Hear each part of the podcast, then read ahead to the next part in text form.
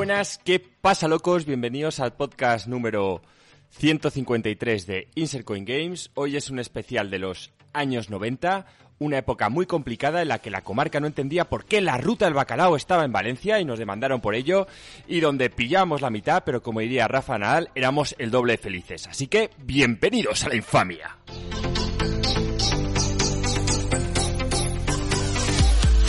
Muy bien, Joaquín. No he entendido qué relación tenía La Comarca y Rafa Nadal. O sea, ha sido una mezcla un poco extraña, ¿no? Tío, iba por partes. Hay una parte de la presentación que hablaba de la ruta al bacalao. Tío, el bacalao, La Comarca, Portugal.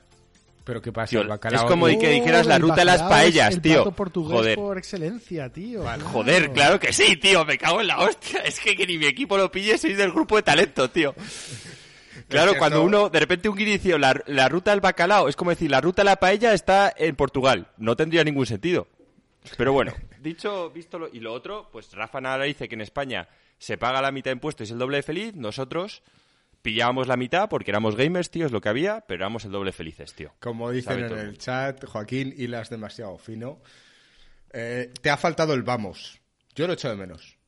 Bueno, no me podéis estar un día diciendo, si digo vamos, que bienvenidos a la infamia. Si digo bienvenidas a la infamia, que me falta el vamos. No puedo hacer Tienes todo. Tienes que decir las dos cosas, Joaquín, tío. Pero te queremos igual. No. Está bien, de vez en cuando randomizar, ¿sabes? Se ha probado que las... Con lo buenos que eran mis sinergias, mis chistes, tío, joder. No te queremos cortar las alas. Lo primero que me decís vosotros es, ¿qué pinta Rafa Nadal con el bacalao? Es que me habéis jodido, así no puedo hacer yo una puta entrada. He visto a Marco echándose las manos a la cabeza mientras estaba escuchando Marco, dime intro. Que tú los habías pillado, por Dios. Sé sincero. No, tío, no. Claro que no lo había pillado. Pues nada. O sea, oye, no, muy buena, ¿eh? O sea, una vez lo pillas, tío, es muy gracioso, muy ingenioso, pero que sinceramente que no lo había pillado. Igual que todos. El problema con Esperemos, los chistes, tío, que con esta explicación todo el mundo ya lo haya entendido. Hombre, sí, si te los tienen que explicar, pierden la gracia, tío. Entonces, sí, ahí sí. La próxima vez apunta un poquito más bajo, ¿sabes? En plan, si esto era un 100, apunta al 90. Bueno, hoy, en principio, este no iba a ser el tema original. Digamos que hace un tiempo habíamos decidido que los lunes Joaquín decide los títulos de los podcasts. Pero debe ser que a Marco no le ha convencido en nada el título que propuso Joaquín el lunes. ¿Qué cuál era, Joaquín? No lo sé, se lo mandé escrito, ahora ya se me ha olvidado. Ya es que yo olvido. Ya en el momento que Marco lo he descartado, he puesto modo dictadura. Era Lilith Project. El nuevo Demon Souls o Infamia pura. Era algo así. Y yo, tío, Joaquín, ¿qué coño es Lilith? ¿Ves? Es que siempre me jode Marco, tío. No me deja. Me dice, tú decides los nombres, los digo y no los pone. Pues, tío, luego cuando un lunes no escribo, me dice, Joaquín, ¿por qué no me dices el como título? Siempre, yo, ¿para qué? Joaquín, para que como siempre va a poner lo que quiera. Egocentrista. Yo dije que había que teníamos que decidir los nombres para el lunes o martes, o el título principal del podcast. Pero tú, ya eso te lo tomaste muy personal, dijiste, yo elijo los nombres. Y bueno, pues ya está, pues tú los eliges. Elige lo que él quiere. De un vídeo pasan o no pasan. ¿Ruso? ¿De dónde coño es el vídeo? ¿Chino? No sé, es un juego ruso. Ya, o sea, si algún día sale y oye, estará bien o mal, pero si algún día sale, pues hablaremos de él. O sea, pero ahora no va a ser el main topic. El main topic es otro gringo. Eso es. El main topic es volvemos a los años 90. Realmente, el topic que habíamos pensado para hablar largo y tendido era miedo en los 90, los típicos juegos de miedo que salieron. Pero bueno, lo vamos a extrapolar un poquito más a un poco la experiencia de ser gamer en los 90. Y aquí vamos a englobar un montón de cosas. Vamos a englobar aquellos momentos en los que te comprabas un juego y te venía con su caja y sus instrucciones, cómo coño investigabas si un juego valía la pena o no y por qué entonces jugar a videojuegos era ser un friki o un nerd y estaba muy mal visto, ¿no?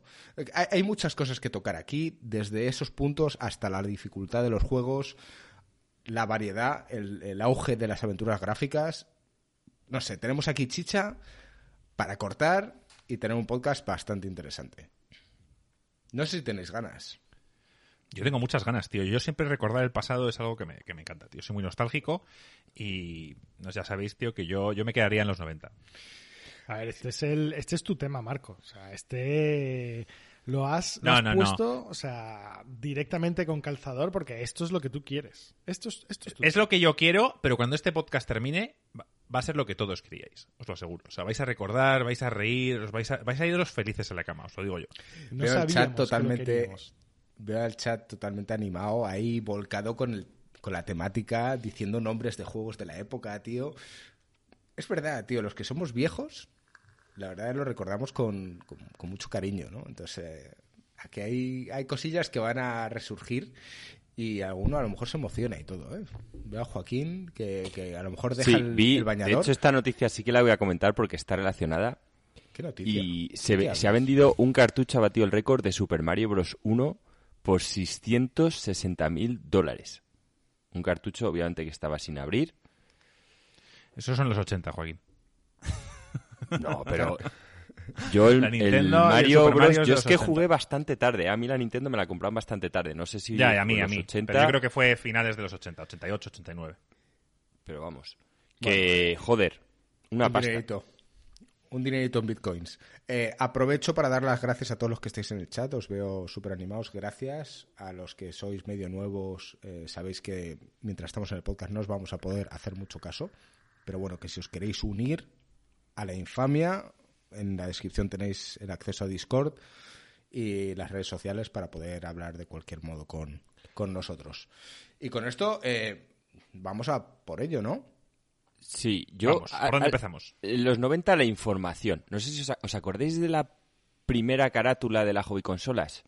Juraría, sí, claro. Juraría que era una con Bart Simpson y la segunda una con Terminator. Y no un Terminator de peor dibujado que el Vegeta de Marco, macho. O sea, era infame. Pero esa Hobby Consolas marcaba, era lo que entonces, bueno, ellos habrían querido ser Insert Coin Games, pero no lo eran, porque era una revista bastante infame, pero era lo único que teníamos. Más adelante salió alguna otra, pero en el momento Hobby Consolas en España tenía el monopolio y si querías saber algo, pues tenías que acudir a ella. Era mensual la revista, ¿no? Creo recordar. Sí. Y además solía traer de vez en cuando los típicos pósters. Había otra de peces. Alex, tú llegaste a comprar... Es que había una competencia, que me suena a mí, que ni Gringo, ni Marco, ni yo comprábamos. Había otra que sí que era de peces y solía venir con demos. Lo que pasa es que yo no la compraba, pero siempre la recuerdo al lado. Tú llegaste a comprar esa revista. De hecho, algunos de los demos que llevaban, porque además los demos eran súper interesantes. De hecho, aquella época estábamos el coletazo de lo que eran los demos de freeware, ¿no? Que eran muchas veces juegos prácticamente enteros. O sea, había demos, obviamente, que eran fraccionales, pero también a veces te daban juegos prácticamente enteros, así como en un disco para compartir. Yo jugué demo, de hecho, del XCOM original. Que me vino en... No sé si fue Micromanía o fue alguna de las otras revistas estas de... Más en plan rollo tirando a PC, ¿no? Que no era solamente videojuegos. Y el Doom también. Yo juraría que también, aunque digas que no, Joaquín, yo alguna vez he comprado la Micromanía. No sé si era porque los CDs efectivamente te traían demos o temas freemium y alguno he probado en aquella época, ¿eh? No recuerdo ni... Soy yo... O la revista era como súper grande.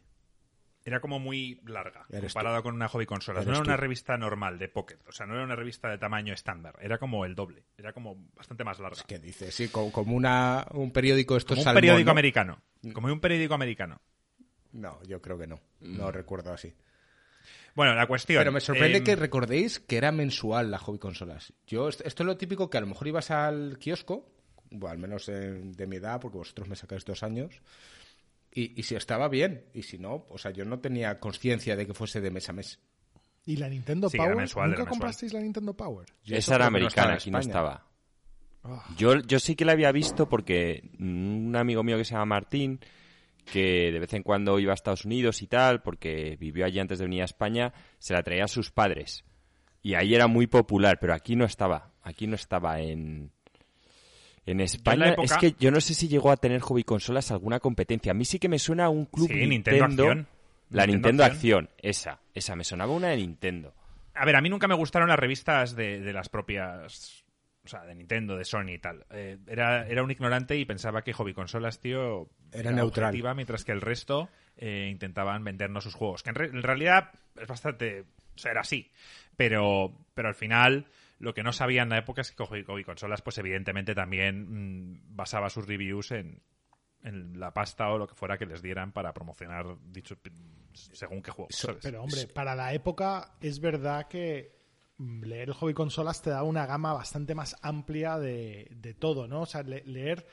O sea, Nintendo... La revista Nintendo Power era un canteo. Yo es que los veranos siempre volvía a Estados Unidos y ese era como mi momento friki increíble, porque ahí iba a los arcades, me pasaba horas en los arcades porque a mi hermana le encantaba ir al mall, ¿no? A los centros comerciales. Y ahí había un arcade increíble. Y me pasaba ahí horas, en plan, me daba ahí unos cuantos dólares y ella se ponía a caminar y es que te pegabas unos vicios brutales.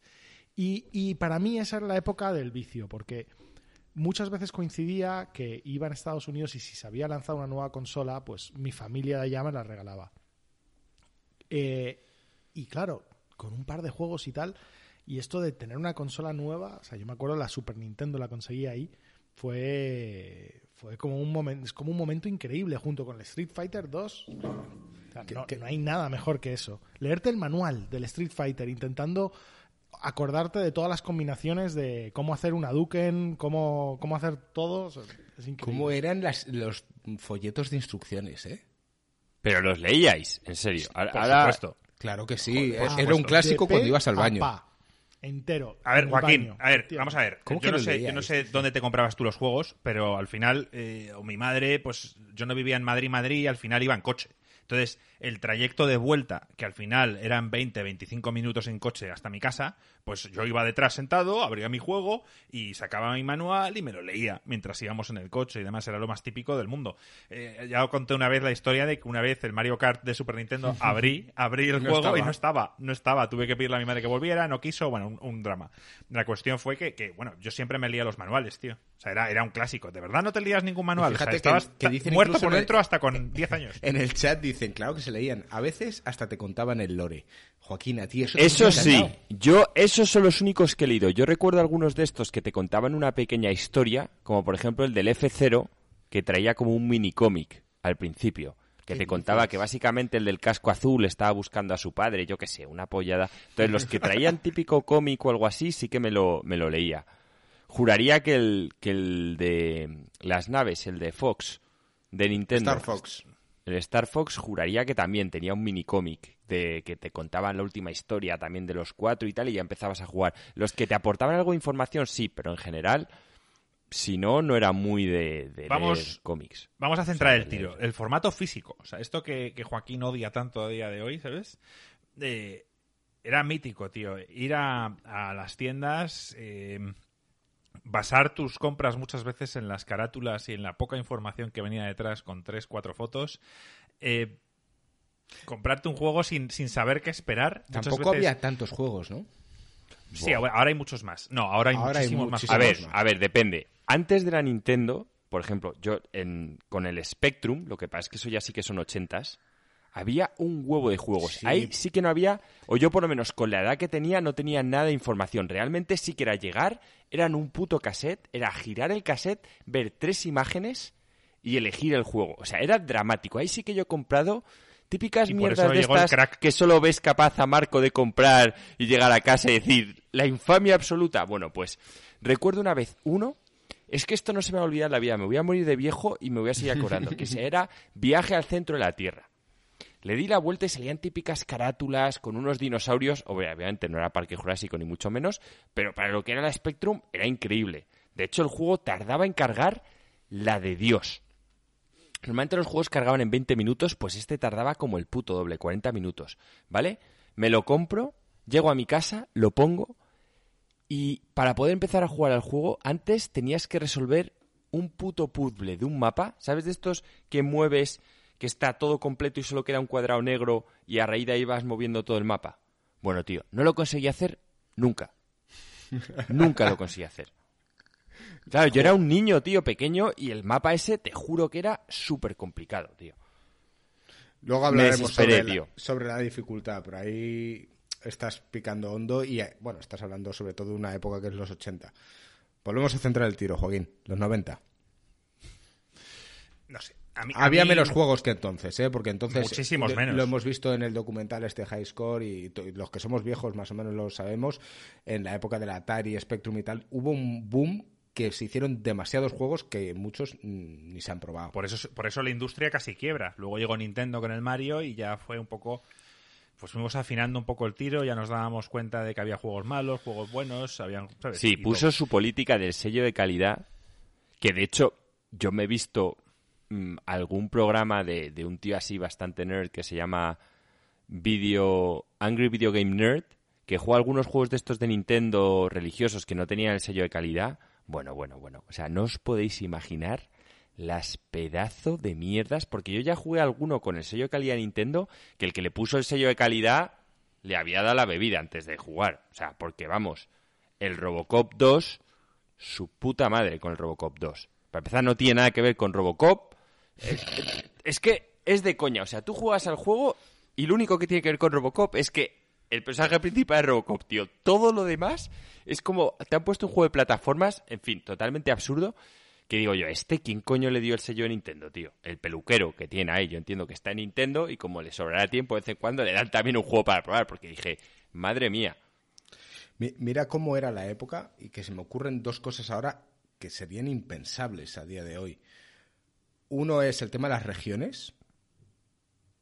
O sea, sigue habiendo, sigue habiendo poco, pero sigue habiendo, cada vez menos. Alguna que otra limitación, pero ya apenas pasa. O sea, eso de comprarte un juego en Estados Unidos y que no lo puedes usar en España o las consolas. Esto está cada vez más globalizado. Y lo otro, cuando comprabas un juego, eso es lo que tenías. Olvídate de parches.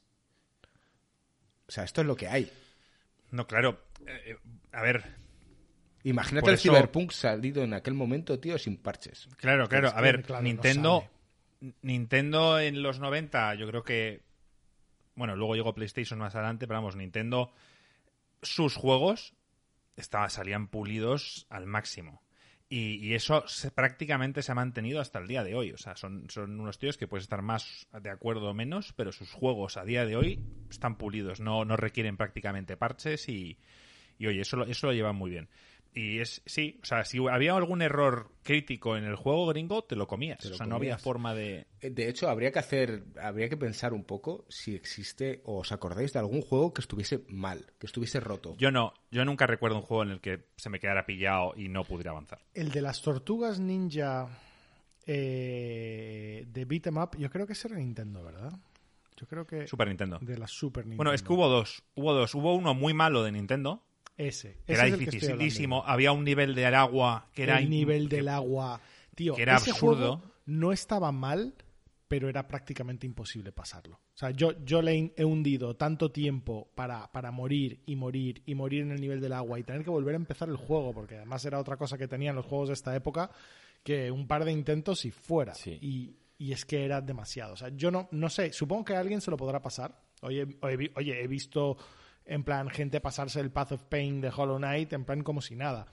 Con lo cual, pues sí, es factible, pero en aquella edad, para mí, era un reto imposible. De hecho, fíjate, y medio contrasta, ¿no?, con lo que dice Lars en el chat, que dice, también eran menos complicados. No sé, porque para mí una de las cosas que más destaco de aquella época es que los juegos eran complicados. No sé si porque lo eran o porque en nuestra edad teníamos esa limitación. Yo creo que los juegos eran más difíciles, pero no más complicados. O sea, por ejemplo, a mí digamos que el juego ese es un ejemplo perfecto. O sea, es un juego que tú podías... Había dos tipos de pantallas, las laterales y luego vista desde arriba. La vista lateral podías saltar y dar espadazos. Y creo que tenías una habilidad... No, era saltar, agacharte y dar espadazos y caminar. Ya está. No había mucho más. O sea, mientras que hoy en día cualquier juego de este estilo de Hollow Knight coges impulso, rebotas en las paredes, que es algo que, por cierto, lo hizo el Ninja Gaiden primero, o sea, muy, muy chulo.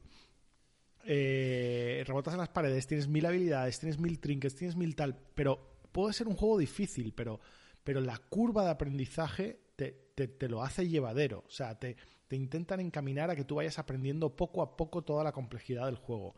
Mientras que, por ejemplo, un juego... también de la Super Nintendo, un poquito más avanzado, como el Mega Man X, a mí me encantó y en su época lo jugué muchísimo. y era un juego que yo le dediqué muchísimo tiempo, que de hecho cuando he rejugado me lo he acabado en una sesión o dos sesiones. O sea, luego te das cuenta de que el juego en sí no es muy, no tiene gran cosa, o sea, no es muy largo. Es de repetición. Yo recuerdo el Mega Man X, eran como 10, 12 bosses, ¿no? Y ya. Menos, creo que eran 8.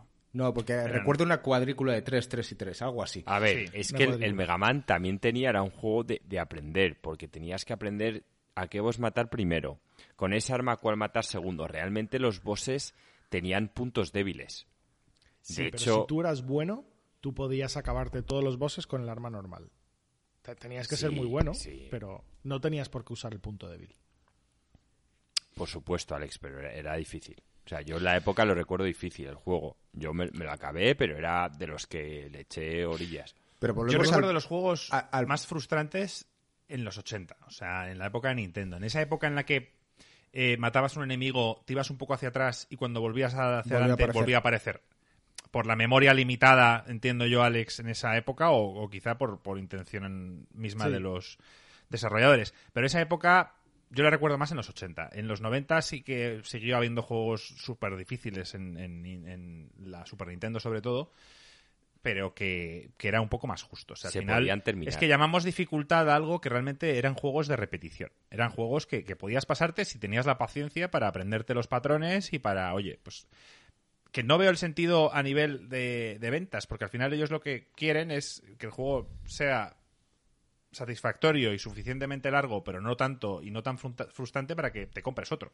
Pero es que, Marco, en esa época, como no había tantos juegos y la gente no invertía tanto en videojuegos, cuando te comprabas uno, normalmente la gente, cuando se compraba uno, tío, como fuera fácil y se lo acabase en 3 días...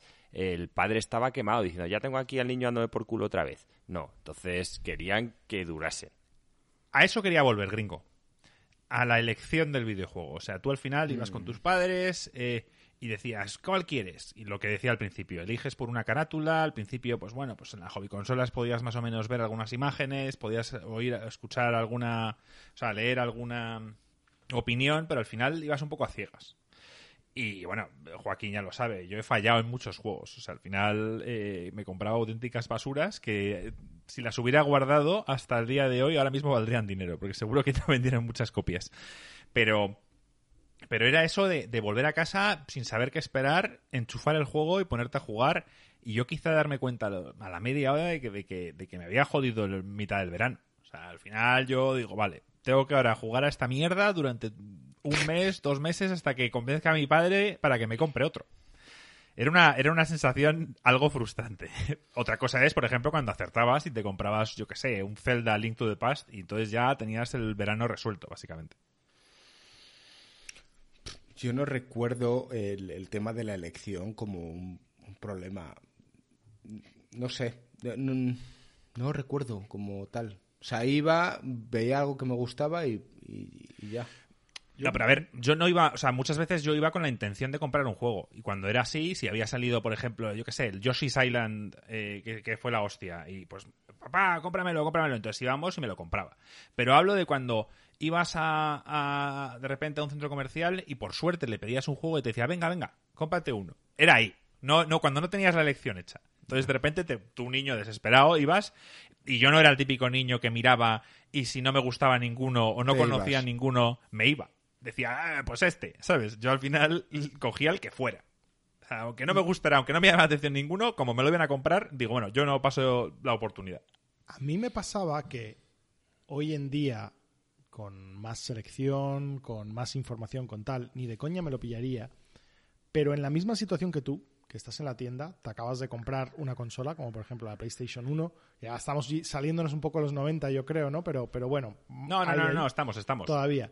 La PlayStation 1, que menuda consola, es un canteo. Pero bueno, y ahí en la tienda, ¿cuál fue el primer juego que me llevé con la PlayStation 1? Yo no conocía nada. Y de repente veo un juego con una carátula increíble.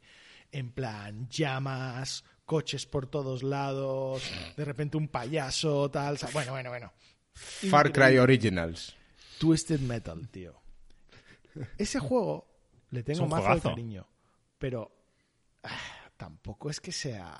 La gente lo recuerda, o sea, como un juegazo. yo creo que la gente lo recuerda como un juegazo porque estaba ahí de salida, y yo creo que mucha gente le pasó como a mí, que se tenía la consola y tenía ese juego. Yo me pasé prácticamente un verano dándole caña a ese juego. Creo que juraría que era David Jaffe, el creador de God of War, no el último, sino la trilogía. Me parece que es el mismo creador, Alex, que el Twisted Metal. Tendría que comprobarlo. Este es un nuevo nombre para el canal, ¿eh? Pero en plan super arcade, con coches atacándose entre ellos y tal. A mí me parece que no tiene la profundidad para aguantar un verano. Pero oye, en mi caso, aguantó. No había otra.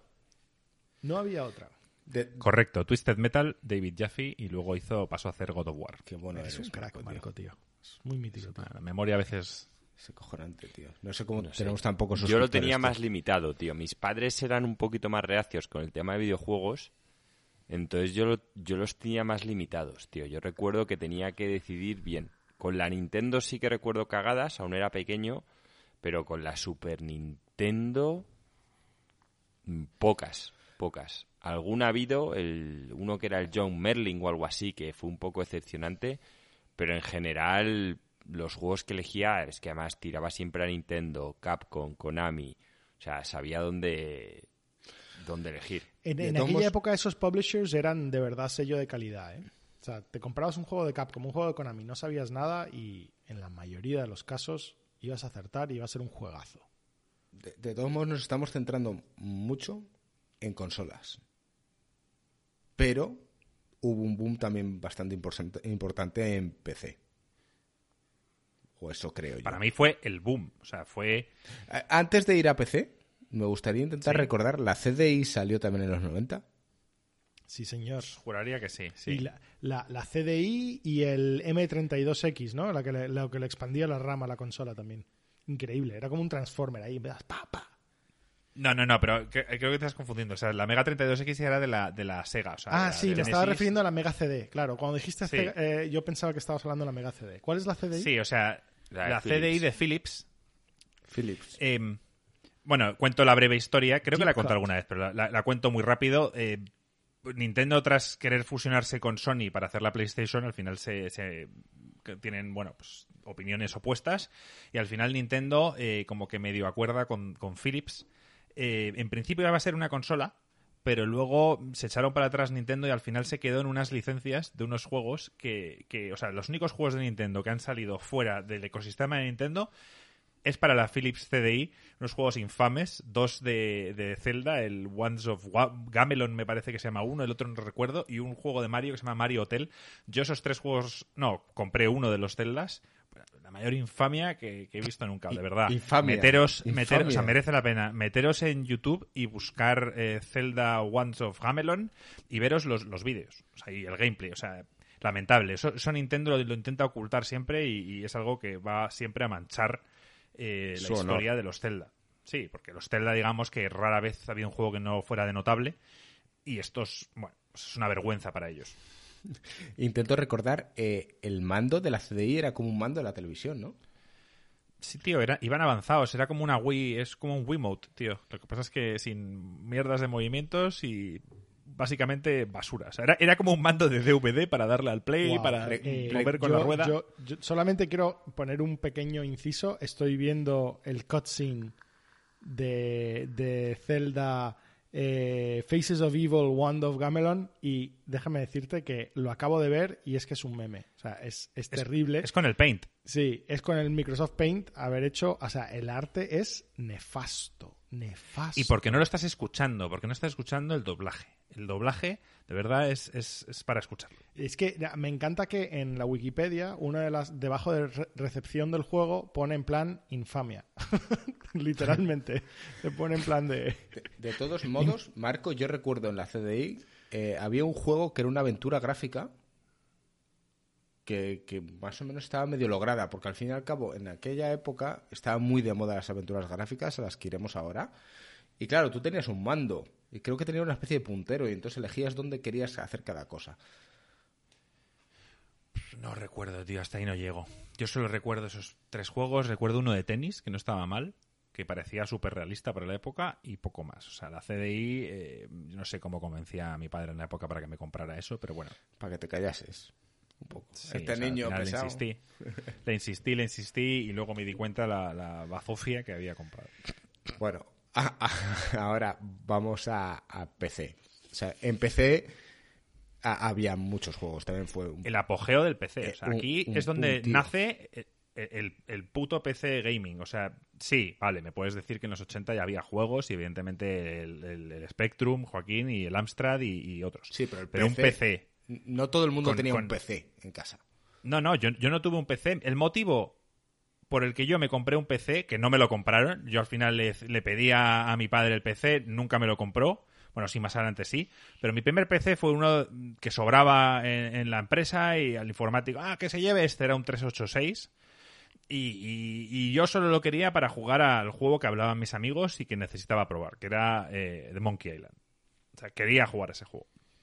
Y nada, pues ya conté mi historia de que yo pensaba que había, como las Amstrad, había que instalar el juego cada vez que querías jugarlo, cuando ya, bueno, estos PCs ya disponían de discos duros, no era necesario, pero yo siempre que ponía el juego le daba a 2 puntos, y lo instalaba. ¿Cómo era lo de el MS2, el C2 puntos, install? Sí, punto .exe, no sé qué, sí, o sea, todo eso, bueno. Yo lo recuerdo, yo esa época la recuerdo... No sé, o sea, la primera vez que veo Monkey Island en mi ordenador fue realmente increíble. O sea, las aventuras gráficas, yo sé que quizá Joaquín y Alex no sean tan fans, pero a mí es lo que me hizo enamorarme muchas veces de las historias en los videojuegos. Al final eran juegos de puzzles, no siempre justos, eran puzzles súper ilógicos y complicados, que lo que querían era alargar el juego de una forma un poco artificial, pero lo que era la historia, por lo menos... en Monkey Island, los juegos de LucasArts y muchos otros como Broken Sword que han dicho antes, a mí me apasionaban. Sí. Yo estoy totalmente de acuerdo contigo. Nunca he sido de aventuras gráficas, pero uno de mis mejores recuerdos es en casa de un amigo que tenía un PC con el Monkey Island cargado, intentando averiguar qué cojones hacer, qué tenías que hacer para luchar una pelea de espadas, memorizando los insultos, en plan... Sí. Increíble. La guerra increíble, de insultos, increíble. O sea, de verdad que una experiencia mítica y única. Hablando de instrucciones, o sea, para poder jugar a ese juego, creo que ya lo hemos mencionado, venía una ruleta cuando comprabas el CD, una ruleta con una codificación que al encender el juego te venía y te decía, coloca la casilla, no sé qué, cuando la isla melee está aquí en no sé... Bueno, y yo recuerdo que incluso la gente lo perdía, pues de tanto usarlo, lo fotocopiaba y lo imprimía, y hacía el apaño. ¿Qué tiempos, tío? Sí, pero varios tenían cosas de esas, de historias para antipiratería, para que la gente no copiase los juegos. A ver, yo en la época, Marco, yo ahora no soy muy fan. Visionarios, considero, tío, que me parece anticuado, pero yo en la época sí que he jugado. Mira, yo el Day of the Tentacle, que es la segunda parte del Maniac Mansion, el Maniac Mansion no lo jugué, pero es que ten en cuenta que yo no tuve ni 386 ni 486. Yo el primer ordenador que tuve ya era un Pentium. Entonces me perdía ahí parte y lo jugaba en casa de amigos. El Full Throttle, por ejemplo, también era otro juego que me moló un huevo, y ese lo jugué en casa de Álvaro, de un amigo nuestro. Muchos los jugué allí con él. Pero vamos, el Maniac Mansion, el Day of the Tentacle no recuerdo dónde lo jugué. El Wolfenstein lo vi por primera vez en casa de mi primo. Y es que a mí el PC me llegó bastante tarde. O sea, fue típico regalo de sacar buenas notas, tal, quiero mis padres. Pero si ya tienes la Nintendo, yo, ya, pero es diferente. ¿Sabes cómo es explicar estas historias, tío? Y me costó la vida conseguir uno. Y entonces, sobre todo, ya me metí ya en la época que estaba más con el tema de los juegos de estrategia. Pero el Monkey Island también recuerdo haberlo jugado, pero igual, en casa de un amigo. El Larry. Yo justo iba a hablar del Larry. O sea, cuando eres joven... Puto Larry, tío. Las coñas adultas del Larry es que tienen demasiada gracia, demasiada...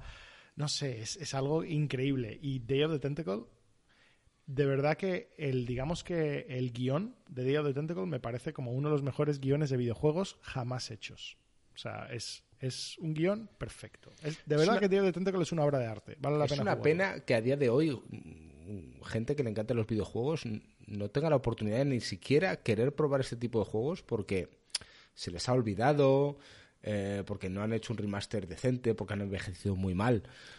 No, justamente Monkey Island sí que tiene unos remasters. Sí, que no están mal. Y... Pero, tío, el Full Throttle, no recuerdo. El Day of the Tentacle creo que hicieron uno hace poco. Han hecho uno nuevo del Green Fandango, que está en Game Pass, si no me equivoco.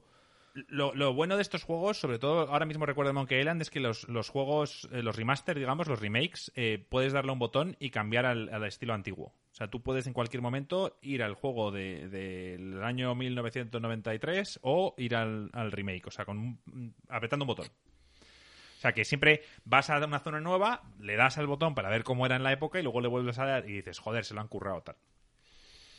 Preguntan en el chat, ¿quién es Larry? Leisure Suit Larry era, y creo que salieron como 6 o 7 juegos. Es un juego que también hoy en día no es nada políticamente correcto, porque se trata de un hombre feo, bajito, que intenta ligar a las mujeres. Entonces tienes que hacer un montón de cosas en plan absurdas para conseguir que se acuesten contigo. Sí. Es la versión americana de Torrente, que dentro de ser políticamente incorrecto no es ni la mitad incorrecto que Torrente, vamos. El Broken Sword, chavales. Yo Broken Sword es de los pocos juegos que tengo instalados en mi móvil y que jamás he borrado. O sea, y mira que no tengo ninguna intención de jugarlos, pero en la época me compré el Broken Sword en el móvil, lo jugué un rato y lo tengo ahí y digo, lo borro, no lo utilizo. Y digo, bueno, lo voy a mantener. Siempre está en mi móvil. Es que hay varios. O sea, por ejemplo, LucasArts tenía unos de Indiana Jones que yo recuerdo en casa Primo que los veía, que también tenías combate, que estaban guapos. Fate of Atlantis. Sí, luego hicieron uno de ciencia ficción que se llamaba The Dick o algo así. Buenísimo. Y tal, que recuerdo que los gráficos ahí molaban un huevo y que la historia era llegabas interesante. Llegabas a un planeta extraterrestre y te ponías a investigar. Sí, un poco como Stargate, Joaquín, la película. Yo creo que la caja de ese juego la sigo teniendo en casa de mi madre, tío. Búscala, gringo. Me acabo de acordar el nombre del protagonista de Broken Sword. George Stobart. George Stobart, tío. Por supuesto. Jamás olvidaré su voz en español. Yo los jugaba en español. Era una época en la que no podías elegir idioma, supongo. Yo instalaba el juego y ya venía en español. Pero ahora es que aparte las aventuras gráficas tampoco tienen sentido porque la gente se frustra, te metes en internet, te dice lo que hay que hacer. No, es que es un género... Disco Elysium no deja de ser una aventura gráfica con muchas más opciones, un toque rolero, bueno, mucho de rol, pero la esencia es hablar con personajes, coger objetos... ¿Ves? Han puesto formato de rol, que tengas que elegir. Le han añadido cosas, tío. Las aventuras gráficas al uso de esa época... Pero sigue siendo una aventura gráfica. Molaban. ¿Por qué molaban? Porque gráficamente podías ver cosas que no podías ver los videojuegos de la época. Yo el Full Throttle, cuando lo vi, me quedé flipado con los gráficos. Sí. Tenía de vez en cuando las peleas esas cutrillas en moto, con las armas cadenas que ibas consiguiendo y demás, pero era flipante. De hecho, el Day of the Tentacle, los gráficos también fueron bastante buenos. Sí. Te ofrecían cosas que no había otra forma de ofrecerlas sino a través de una aventura gráfica. Y bueno, pues la verdad es que cumplieron su papel, pero para mí pues me ha pasado un poco como los plataformas. Dentro de que los plataformas... Oye, los puedo dar. Yo ahora una aventura gráfica solo la veo para un juego tipo Sherlock Holmes. Increíble los Sherlock Holmes. Y que tenga sentido lo que tienes que ir buscando. En plan tal cual, porque ahí sí que le veo un sentido a una aventura gráfica siendo un detective. Lo veo. Fuera de eso, fuera de ese contexto, ya no le veo mucho más. Bueno, yo creo, Joaquín, eran puzzles, tío. No quiero indagar mucho, pero tú las plataformas simplemente las has abandonado tú porque consideras que ya no te aportan nada, pero las plataformas han mejorado mucho con el tiempo. Y sí, y hay juegos, coño, que tienen partes de plataformas. Como o sea, que no siempre un juego tiene que ser un juego de 80 horas con conversaciones, sistemas y demás. Que un juego a veces, tío, no solo es eso. O sea, al final hay géneros y a mí personalmente me puede apetecer un género u otro según cómo esté de ánimo, según lo que me apetezca. Y justo de géneros se puede hablar. O sea, podríamos hacer, pero esto ya para otro podcast entero, de géneros. De cuáles empezaron, cómo han evolucionado. Pero para mí las plataformas al uso es algo que ya no me apetece nada. Bueno, es cuestión de gustos. Yo no quería pasar de la parte de aventuras gráficas sin hablar del Fantasmagoria. Joaquín, lo que llamas Fantasmagorian, no sé cómo lo quiere llamar, en relación al Fasmofobia, que está ahora de moda.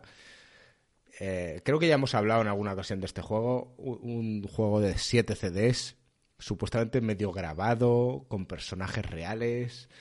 Hace no mucho me vi un vídeo en YouTube con las supuestas muertes del personaje. No sé si os lo conté. Sí, nos lo dijiste y bueno, es que ahora a lo mejor lo ves y te partes el culo de la risa. En la época, con la edad que teníamos, jugar a ese juego solo en tu casa daba miedo, tío. Daba miedo. Yo una vez dije en un programa que el Resident Evil fue la primera vez que yo pasé miedo en un juego, y es mentira. Este juego daba miedo y lo jugué antes que el Resident Evil 1. De hecho, yo lo estoy recordando, cuando lo jugué no me lo acabé porque llegué al último CD, a la parte final. La parte final es la que ya directamente van a por ti a matarte y tienes que hacer ciertas cosas secuenciales para conseguir pasarte el juego. Y si no las hacías bien, obviamente te mataban. Ahí está la mayor parte de los tipos de muertes diferentes. Y el agobio que te genera me hizo dejarlo. Claro, yo era un crío, no sé qué edad tendría. Pues no sé, 11, 10. Yo sí me lo pasé.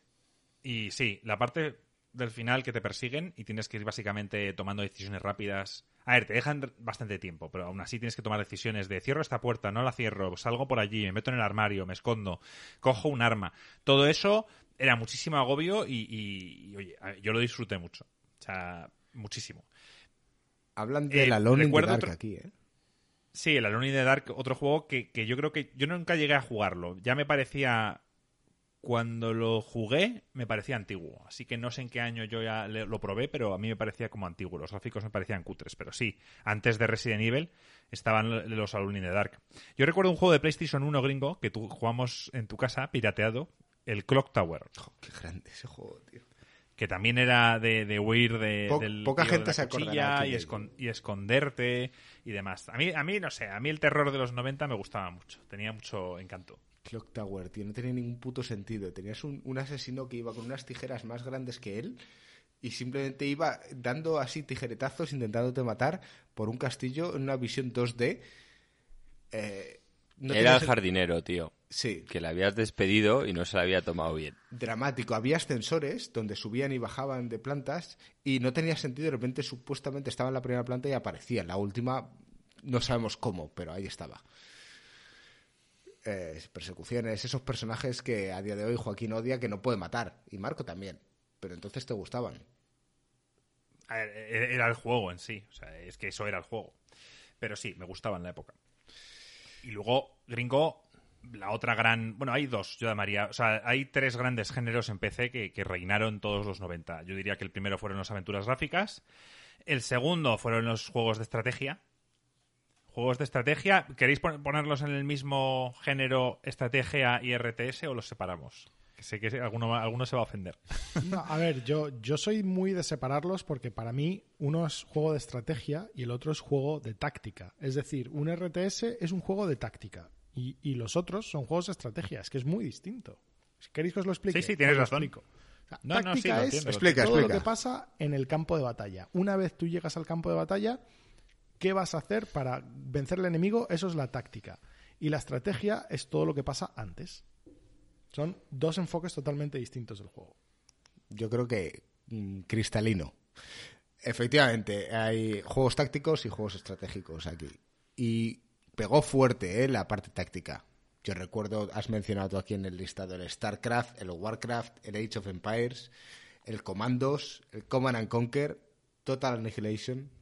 Yo recuerdo incluso el Dune. Sí, igual el Dune. No recuerdo cuál fue el primero, si el Dune o el primer Warcraft. Porque estarían... Yo creo que fue el Dune. El Dune fue primero.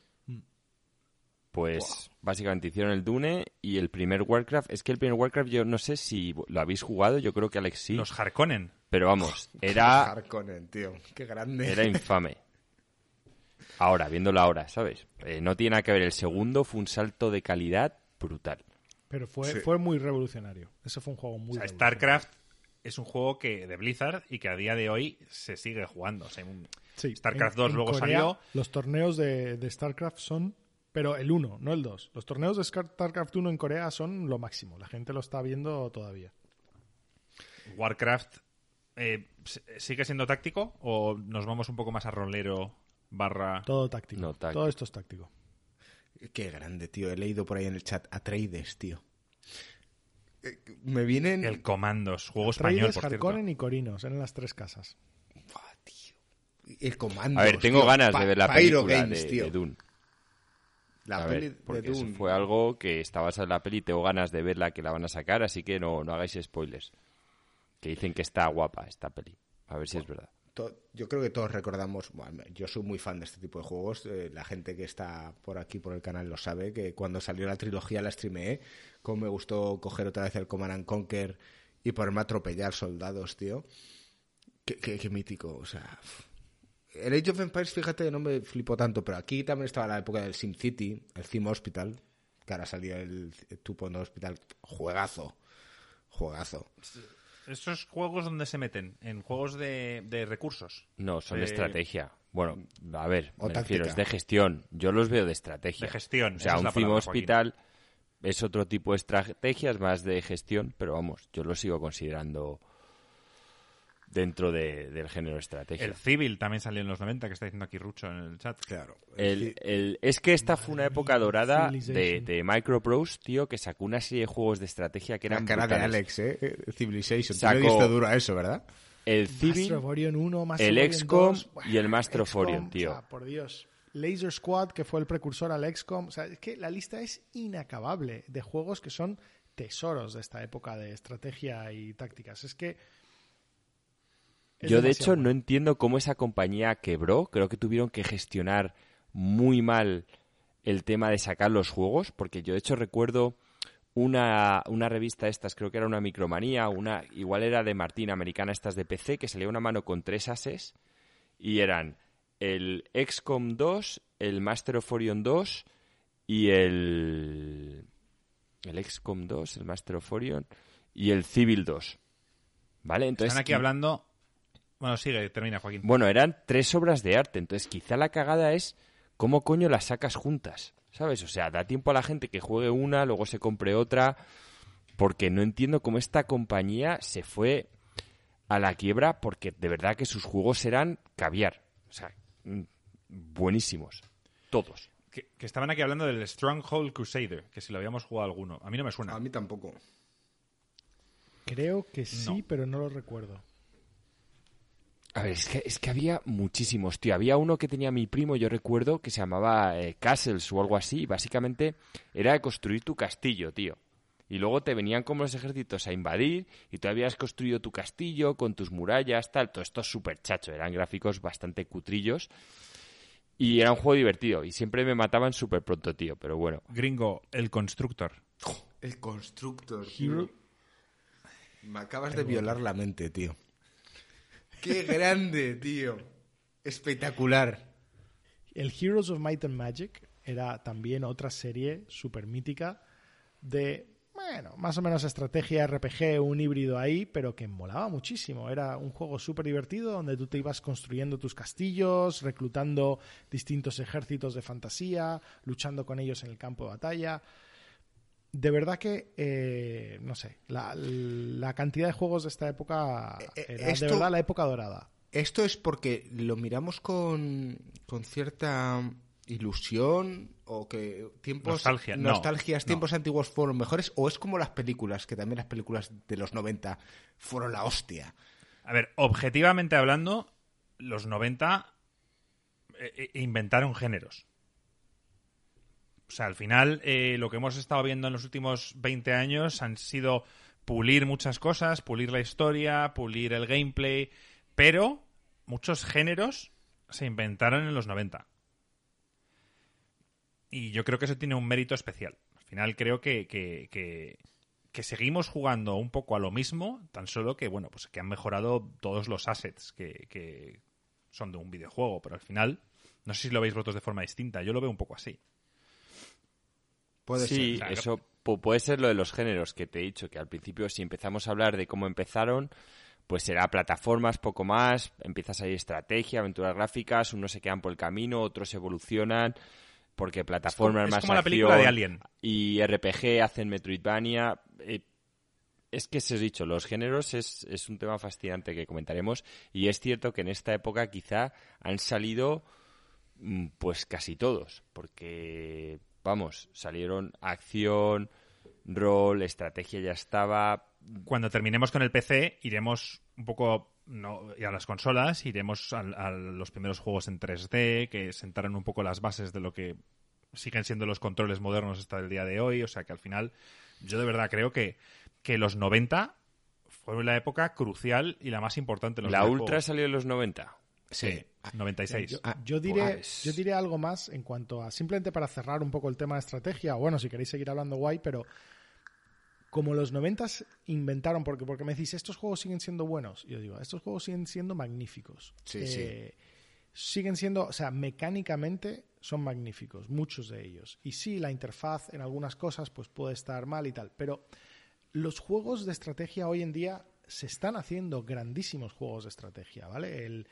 El Crusader Kings, el Endless Legend, hay un montón de juegos hoy en día modernos de estrategia tal, pero ya son juegos para un público muy hardcore, ¿vale?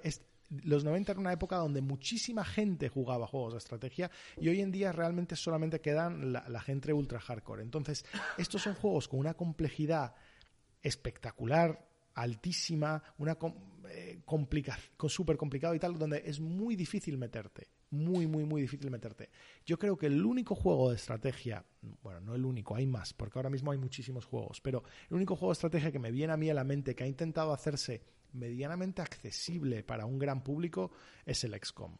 Y juegos así que intentan copiar mucho el tema del XCOM, como es el Gears of War de estrategia y tal. Pero los juegos de estrategia pura, de los publishers de estrategia como Paradox y tal, son un canteo, y no estoy entrando en los juegos estilo Wargame como los de hexágonos. Vamos, esos siguen siendo populares y siguen siendo, ponte a estudiar un equivalente a la Wikipedia para poder empezar a jugar. ¿Qué opinaríais? Sí, eso a mí me pasó en el Civil 2, por cierto, hablando de manuales de lectura, el del Civil 2, el manual de instrucciones, Marco, era un troncho así de grueso y así. Lo recuerdo.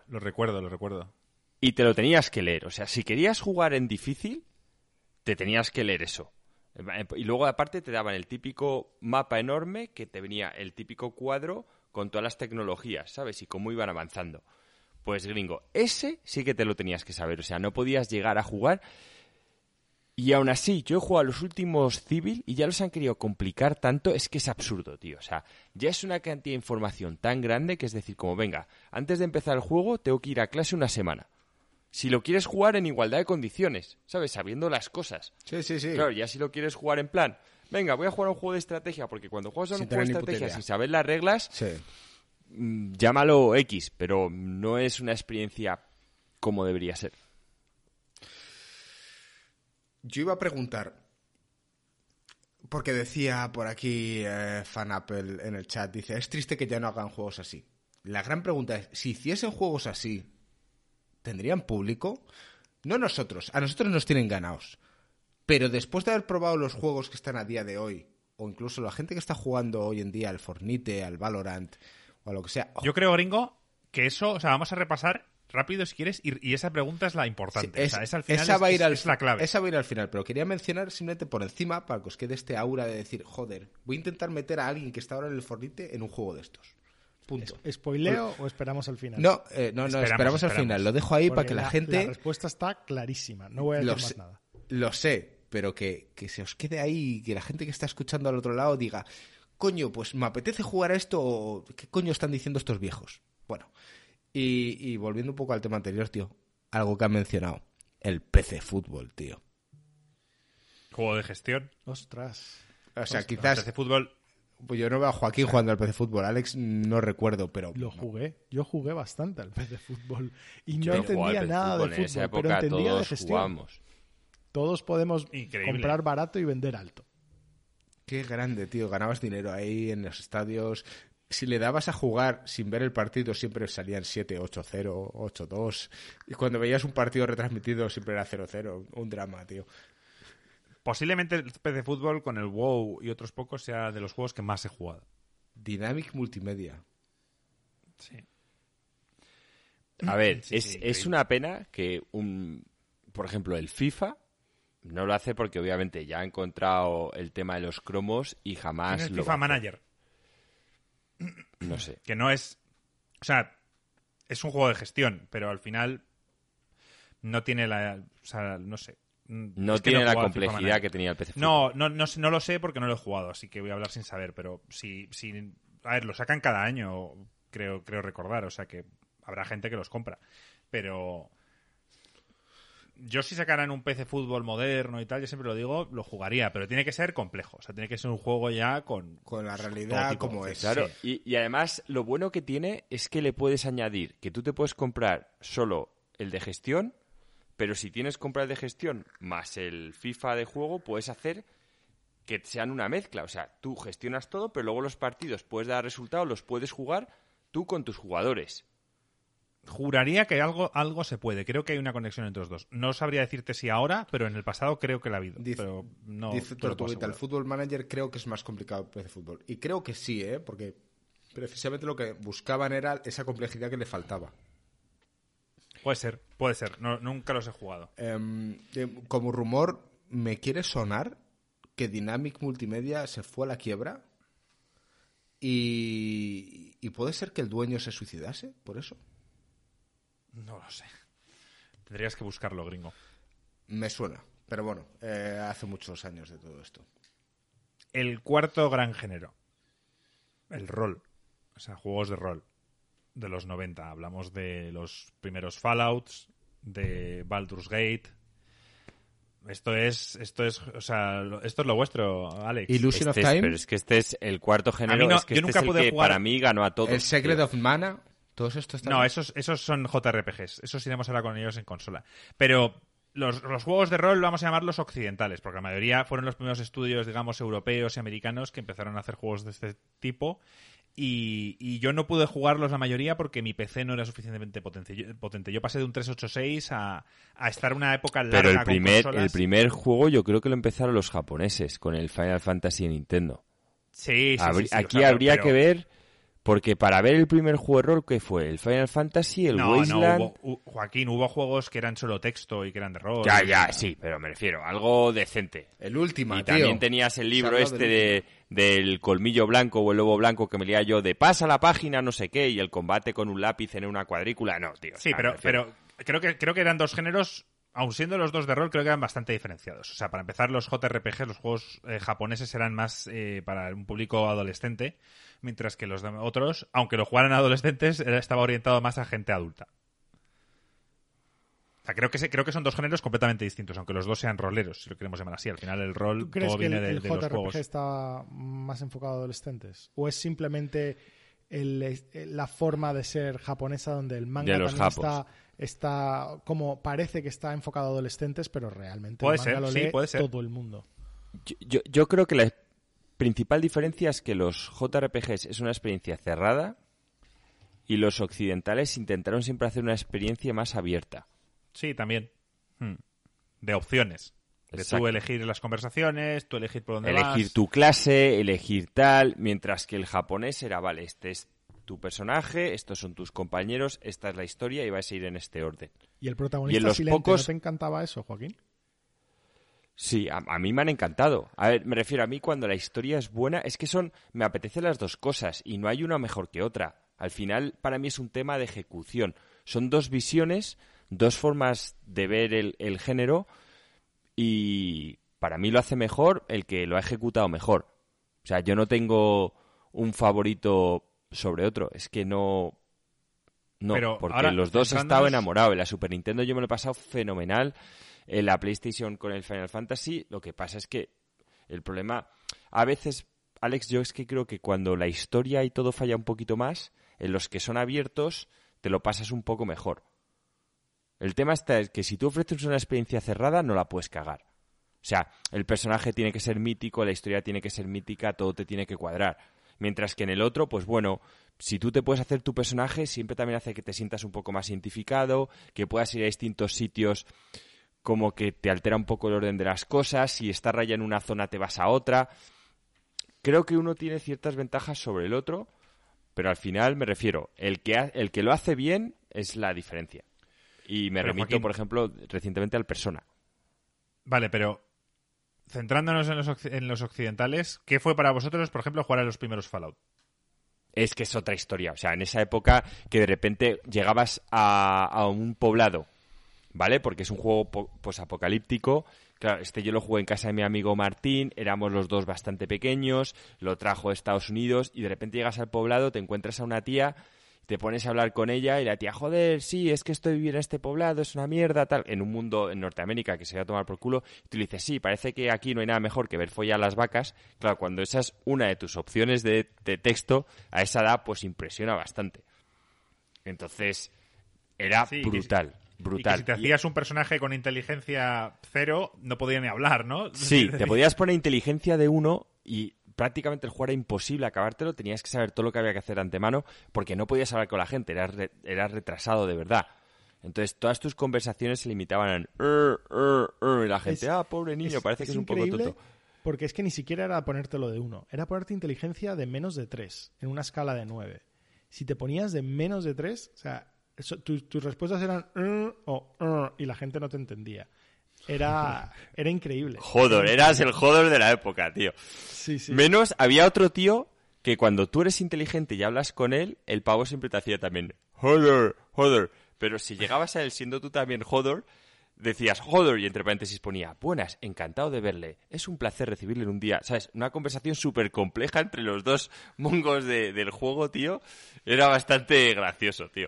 Pero tenías que llegar a hacer eso y era prácticamente imposible porque, como en la vida real, o sea, intentarte acabar un juego, o sea, puedes ser más fuerte, más flojo, más ágil, menos ágil, pero realmente una inteligencia de 1, o sea, si me estás hablando que tienes un cuerpo humano y la inteligencia de un perro, pues lo tienes complicado. Fíjate lo que dice Santi, dice, en aquella época los videojuegos eran más cachondos. Es cierto que también eran más simples de configurar o de programar, digamos, ¿no?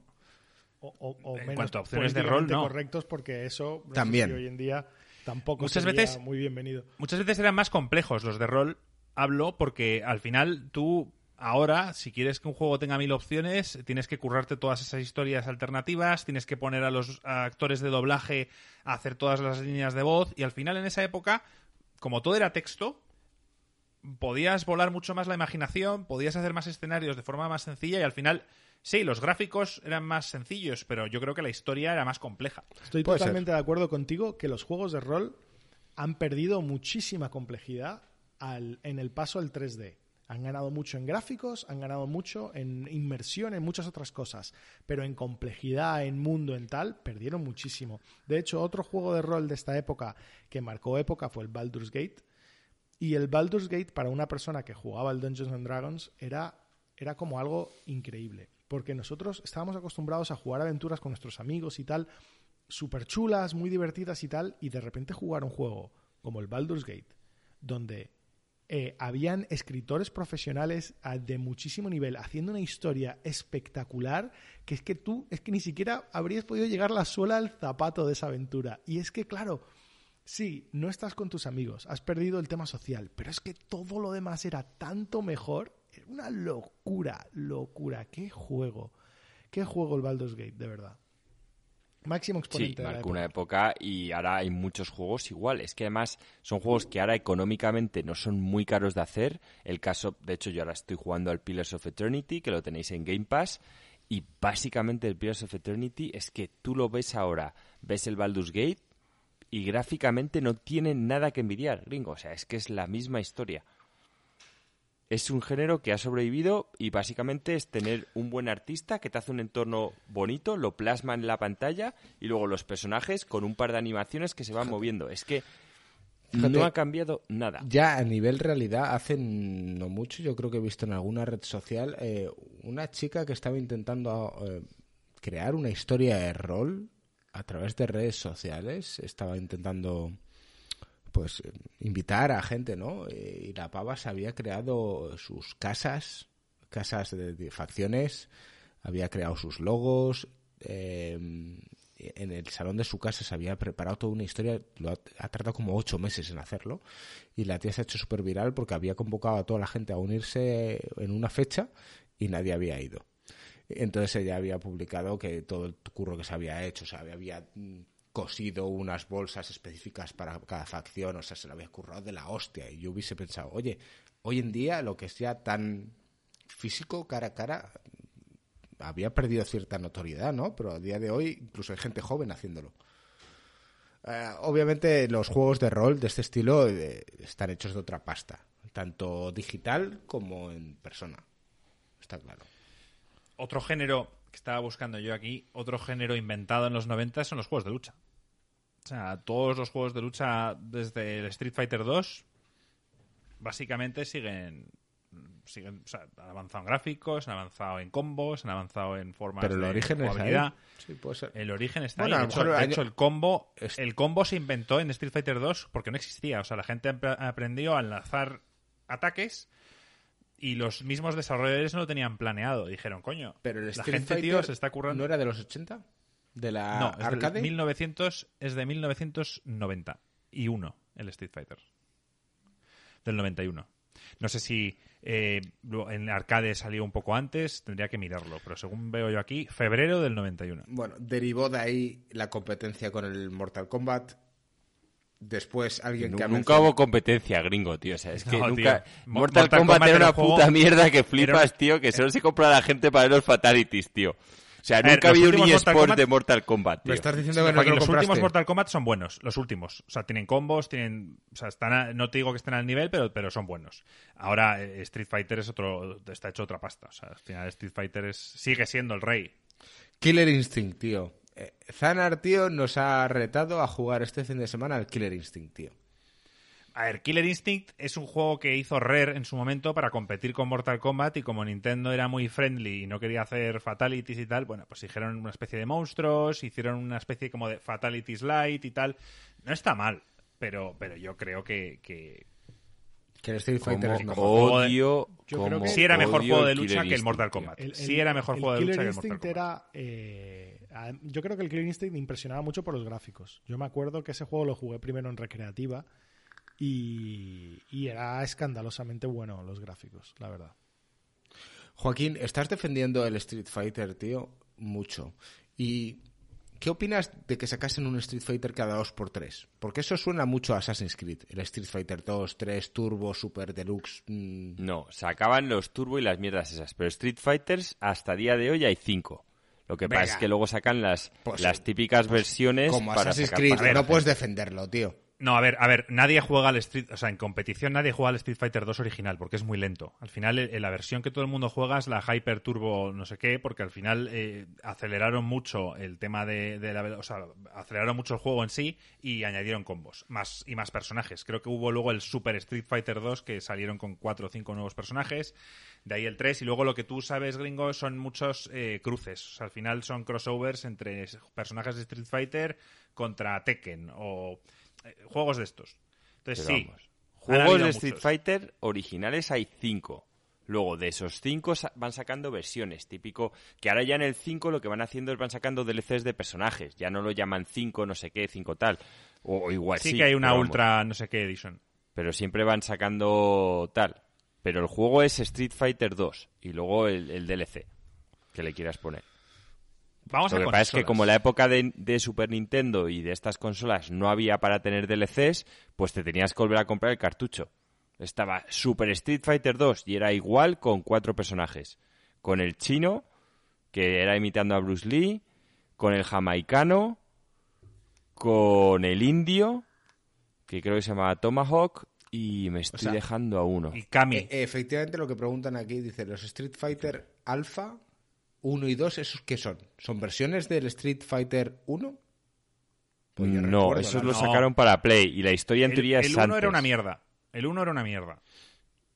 Sí. No es sé, que hay 1, 2, 3, recuerdo... 4, 5 y luego el Alpha, que Alpha creo que hay Alpha 1 y Alpha 2, que en teoría son precuelas. Es cuando Gail no está y está el personaje este que era el amigo de Gail que mató Bison y por el que Gail luego se aparece luego en Street Fighter 2. Están los Marvel vs. Capcom, en el que no deja de ser un juego 3 contra 3, o sea, me refiero, puedes elegir 3 personajes, pero están muchos de Street Fighter contra pues eso, Spider-Man, Iron Man y demás. Son juegos muy chulos, tío. A quien le, gringo, es que tú no sabes, a quien le gustan los juegos de lucha no juega otra cosa. Marco, tío, el de lucha libre. Sí, esos juegos mítico. Yo jugué al mítico de arcade, de lucha libre, Alex, no sé si te acuerdas. Con Hulk Hogan, la época mítica de Hulk Hogan, el guerrero americano, el enterrador, que era de arcade. Molaban mucho. Ese juego era increíble y el malo final era imposible de matar, porque era el hombre del $1.000.000 y Andrea el gigante. Y básicamente, yo no sé cómo estaba hecho, pero cuando salía Andrea el gigante te pegaba una somantapalos, tío, que es que era, básicamente salía y te decía, oye, vuelve a meter la moneda 25 si quieres seguir. Metías otra y te hacía ¡pum! Era como Bud Spencer repartiendo. Ese juego era uno de los que quería hablar porque yo lo tuve en el Super Nintendo. Y vamos, ¿cómo jugué yo a ese juego? Qué cosa más divertida intentando... A ver, era un juego... A ver, yo creo que... Ese es un juego que sí lo miramos con nostalgia. Porque ese juego yo creo que hoy en día lo pones a cualquiera y te dicen, esta es una mierda. Y con razón. Pero macho, o sea, en la época intentar pillarle, hacerle los placajes, tirarle al suelo al otro... Lo jugaba en plan 1 contra 1 con los amigos y... Coger las sillas. Como los juegos de bola de dragón. Los juegos de bola de dragón en realidad eran una mierda. Joder, pero es que era bola de dragón. Entonces daba igual. O sea, no, hay uno que sacaron que sí, fue el más mejor tarde, de todos. Sí, que fue más tarde el Hyper Dimension. Que ese estaba bastante currado. El resto, sí. Bueno, lo que pasa es que para la época y molaba el modo historia, Marco, también. Pero estaba súper desnivelado. Los jugábamos en francés, sí. Porque en España no, o sea, la versión en PAL no estaba en español, estaba en de hecho no estaba en inglés, juraría yo, porque yo me acuerdo jugar a los putos juegos en francés en vez de jugarlos en francés. Sí, y yo de hecho el primero, Marco, yo no lo jugué en francés, lo jugué en japonés. El primero, el que jugué en francés es el segundo. ¿Cuál era el que cuando hacían un Kamehameha se dividía la pantalla? El uno. En todos, eso empezó desde el primero. Qué recuerdos, tío. Pero ya el Hyper Dimension le pegabas una hostia hacia arriba y le levantabas al aire y entonces el tío saltaba y el combate se en el escena, aire. Sí, molaba mucho. Pero era más Street Fighter. Ya no estaba la historia esta de que te ibas a una parte del mapa, el otro también, se dividía la pantalla y toda la infamia. Eso fue una de las cosas que más me gustaba de ese juego. De poder... O sea, que no solamente tenías el combate cuerpo a cuerpo, sino que te podías separar y luchar a distancia. Era una locura... Y pensado de verdad para intentar replicar el feeling de bola de dragón. Molaba mucho, la verdad. Consolas, Marco, tío. Sí, a ver, la Super Nintendo hemos hablado bastante. Por supuesto, nombrar juegos como el Mario World, el F-Zero, el Zelda Link to the Past, ya juegos más de rol como el Chrono Trigger que jugó Joaquín, el Secret of Mana. Han nombrado aquí también el Secret of Evermore y Illusion of Time. A mí me gustaron mucho, Joaquín los odia. Y bueno, la Super Nintendo, increíble. O sea, de principio a fin, los Mega Man X, los Metroid, el Super Metroid, o sea, de todo. Mega Drive. No, a menos que Alex quiera nombrar algunos como el Golden Axe, como el Streets of Rage. Mira, tienen unos. Tenían los Sonic, que yo siempre los he odiado. Tenía el Golden Axe, tenía el Splatterhouse. El Splatterhouse es de los pocos juegos de Sega que siempre me dio envidia. Porque tenía uno de Batman, muy bueno. Parecía que daba miedo ese juego. Yo lo jugué alguna vez, iba el tío ese con la máscara, con el bate, repartiendo. Era un tema bastante fastidiado. Los Shinobis... Era otra saga que tenía Sega, que estaba bien. Y...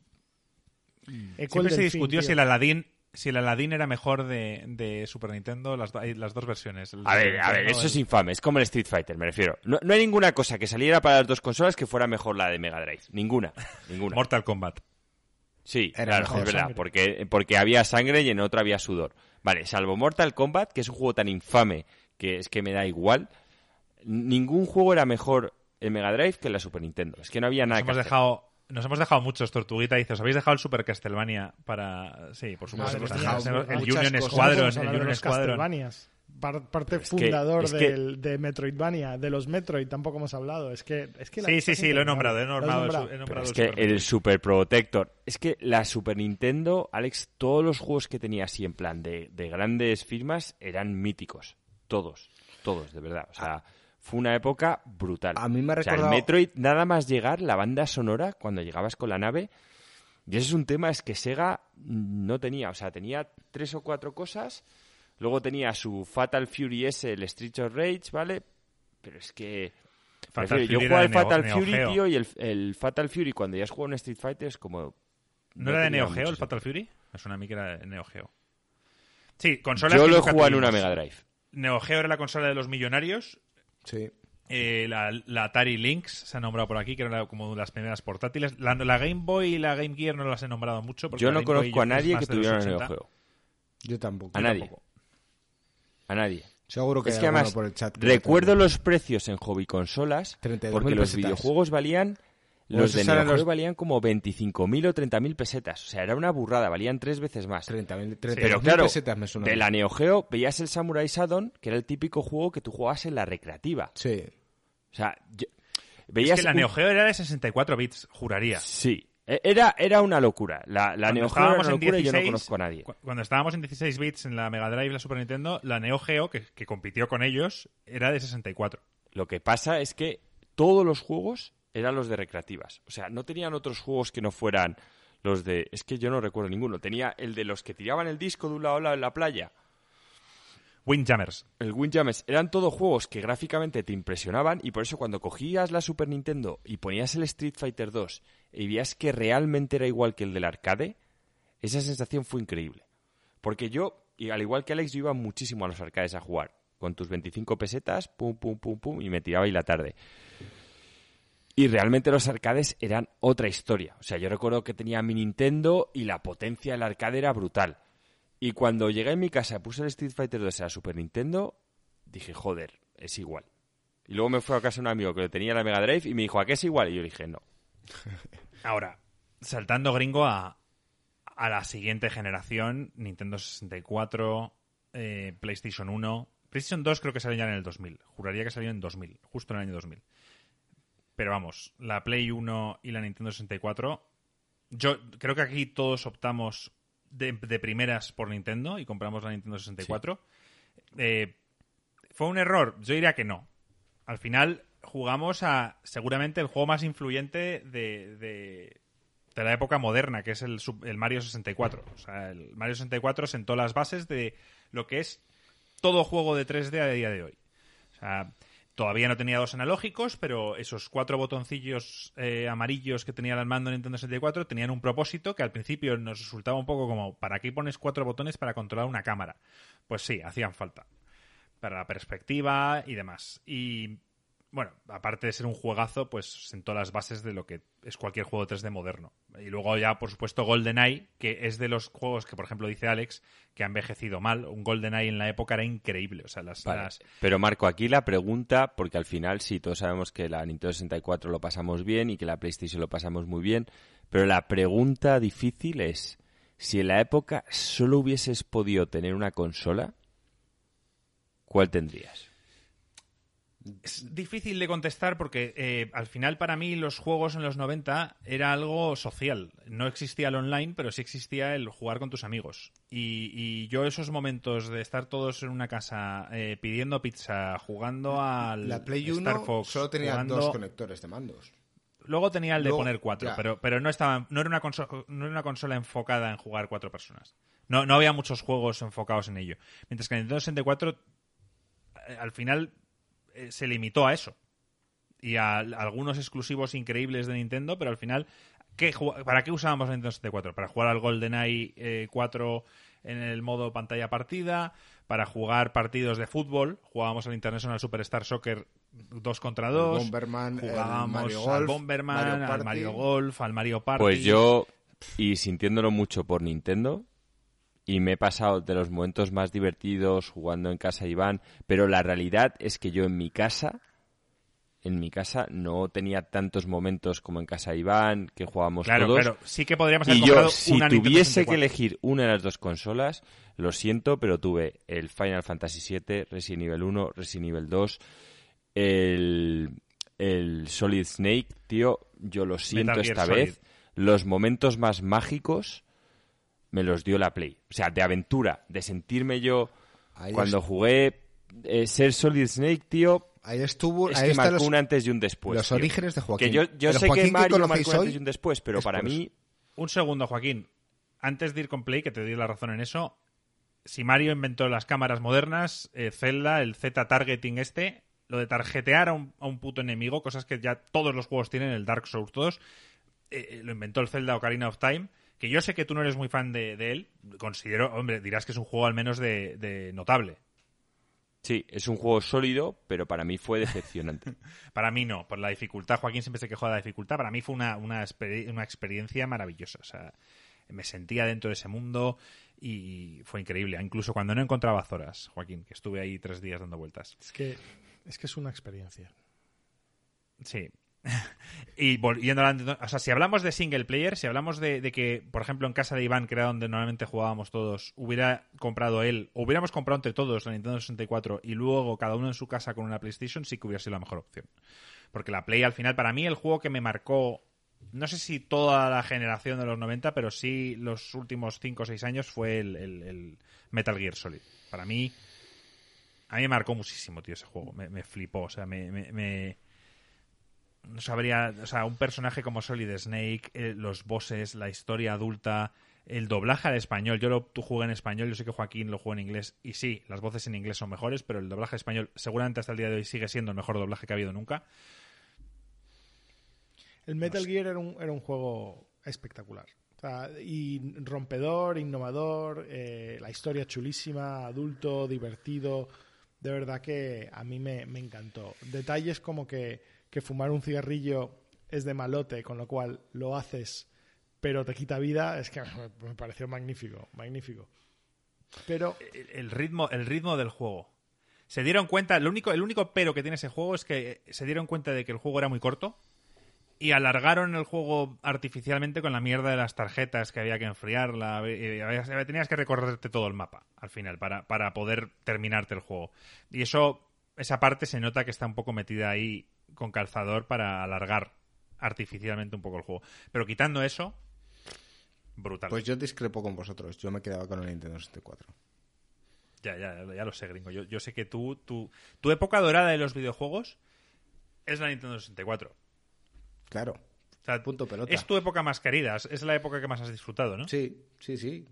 Bueno, la que más tiempo tenía en dedicarle a este tipo de juegos. Es verdad que más tarde quizás me compré la Play 1 y disfruté del Metal Gear y tal, pero yo donde más he disfrutado ha sido con la Nintendo 64. Y hay muchos juegos... Con la Nintendo 64, gringo, tú no has extraído nada, tío. Recuerda tus momentos extrayendo. Que no he extraído nada. ¿Cuántas? Escúchame. Tus momentos de estar una hora extrayendo con el mando. Play 1? Extraer el Final Fantasy. ¿Tienes la Play 1 en tu casa?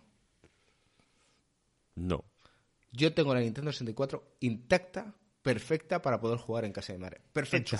Enchufada. Y la tengo ahí con mi mando rojo, tío, y jugar. Tengo el GoldenEye aún por ahí, el Star Fox. No sé a qué tele la voy a conectar porque iba por Euroconector, tío, pero soy súper fan de la Nintendo 64. O sea, es que no hay color. No hay color. Hay una cosa, Joaquín, que yo tengo el recuerdo de que la PlayStation tardó mucho en arrancar. O sea, yo tengo el recuerdo que me compré la Play... Y me la compré, no me la compré de salida, me la compré más un año después y no había mucho juego al principio. Pero creo, es que yo no digo de principio.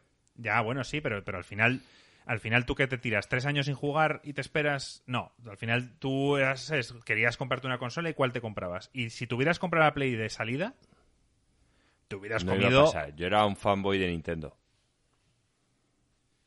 O sea, pero fue a base de llegar a casa de Iván, tío, y ya cuando vi el Final Fantasy VII dije, se acabó. Marco, se acabó, tío. Necesito la PlayStation, antes tío. Lo han mencionado y me he acordado, tío.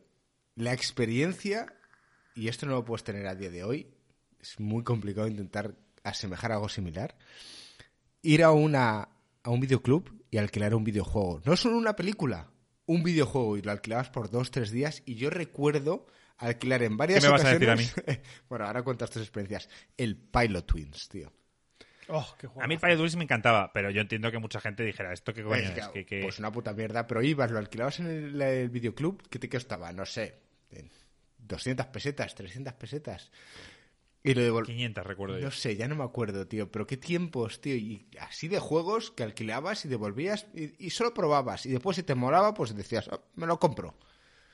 En Estados Unidos, que iban bastante más avanzados, creo que había una forma de alquilar juegos que te los enviaban a casa y luego lo volvías a meter en el sobre, el cartero lo cogías, lo llevaba y te metían otro, cuando tú lo pedías online, así que fue un poco posterior.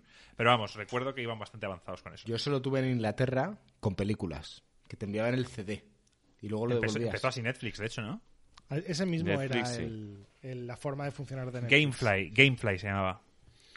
En Inglaterra no se llamaba así, se llamaba...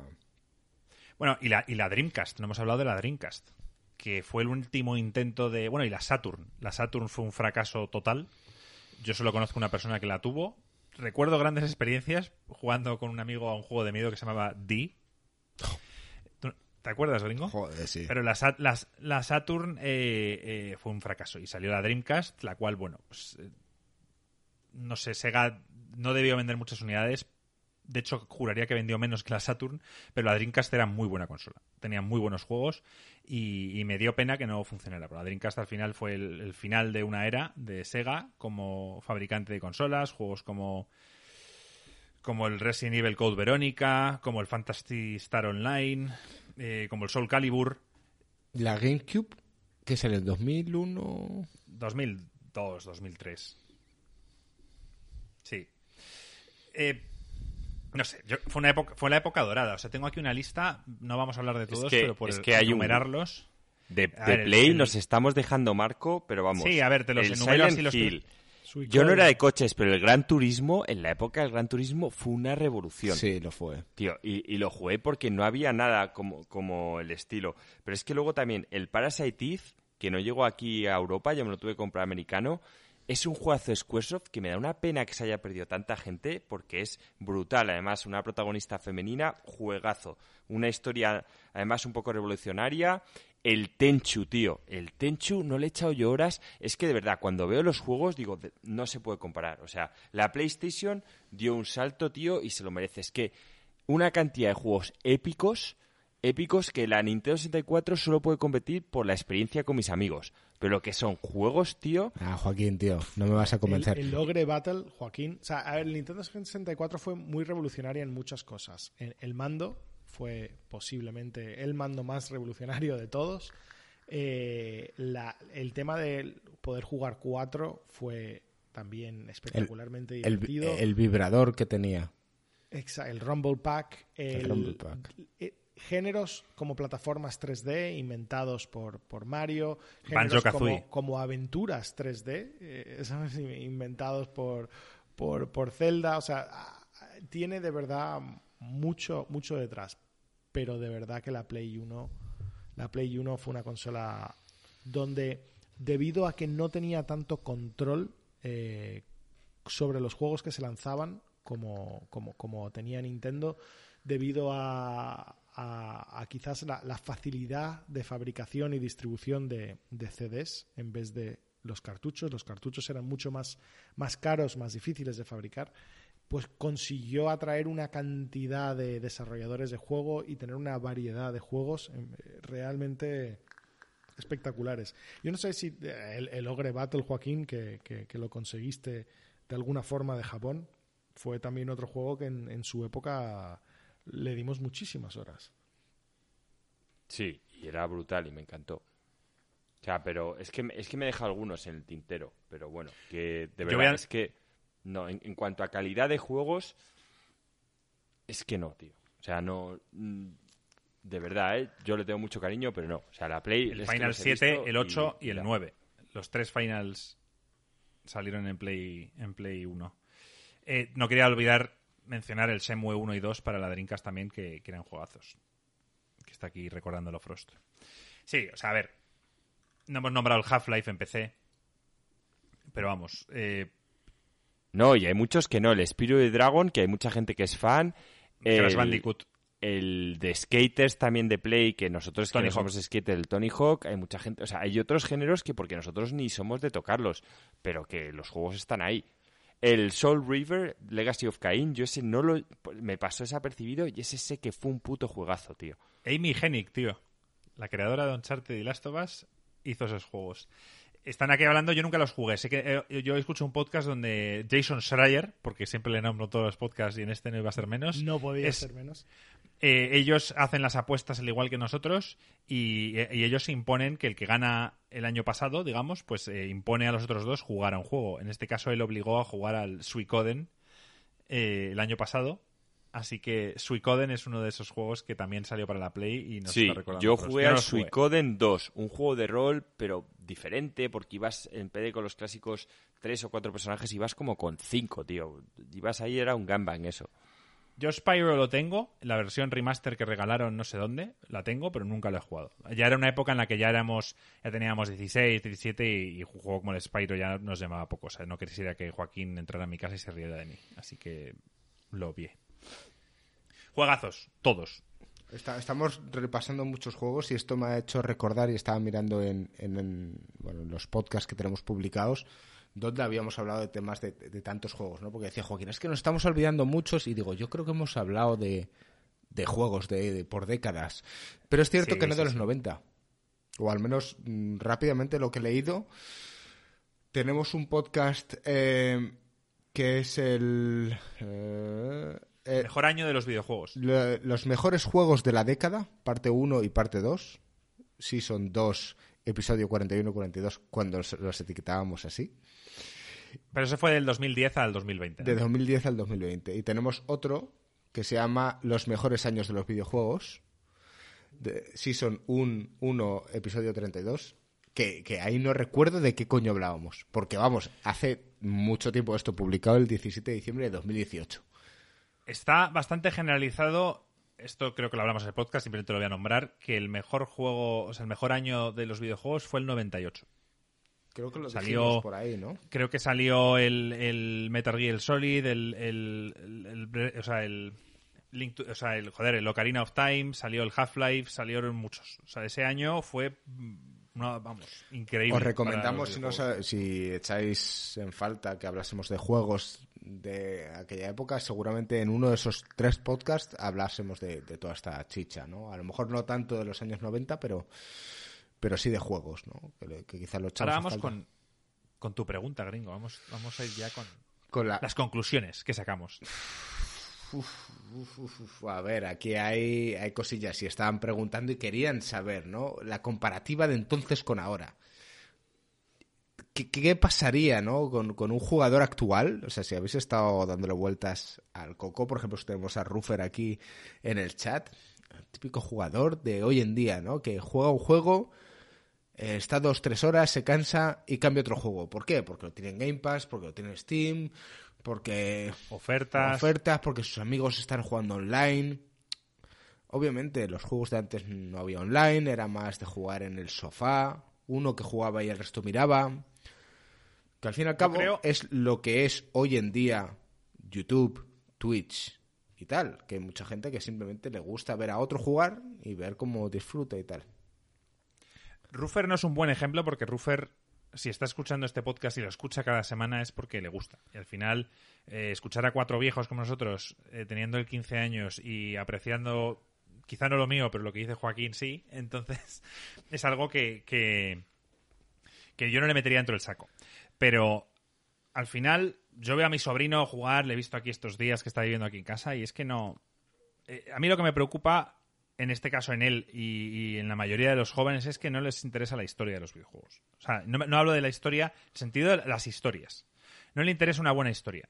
Esquipean los cutscenes, quieren rápidamente entrar en cómo se juega, les da igual...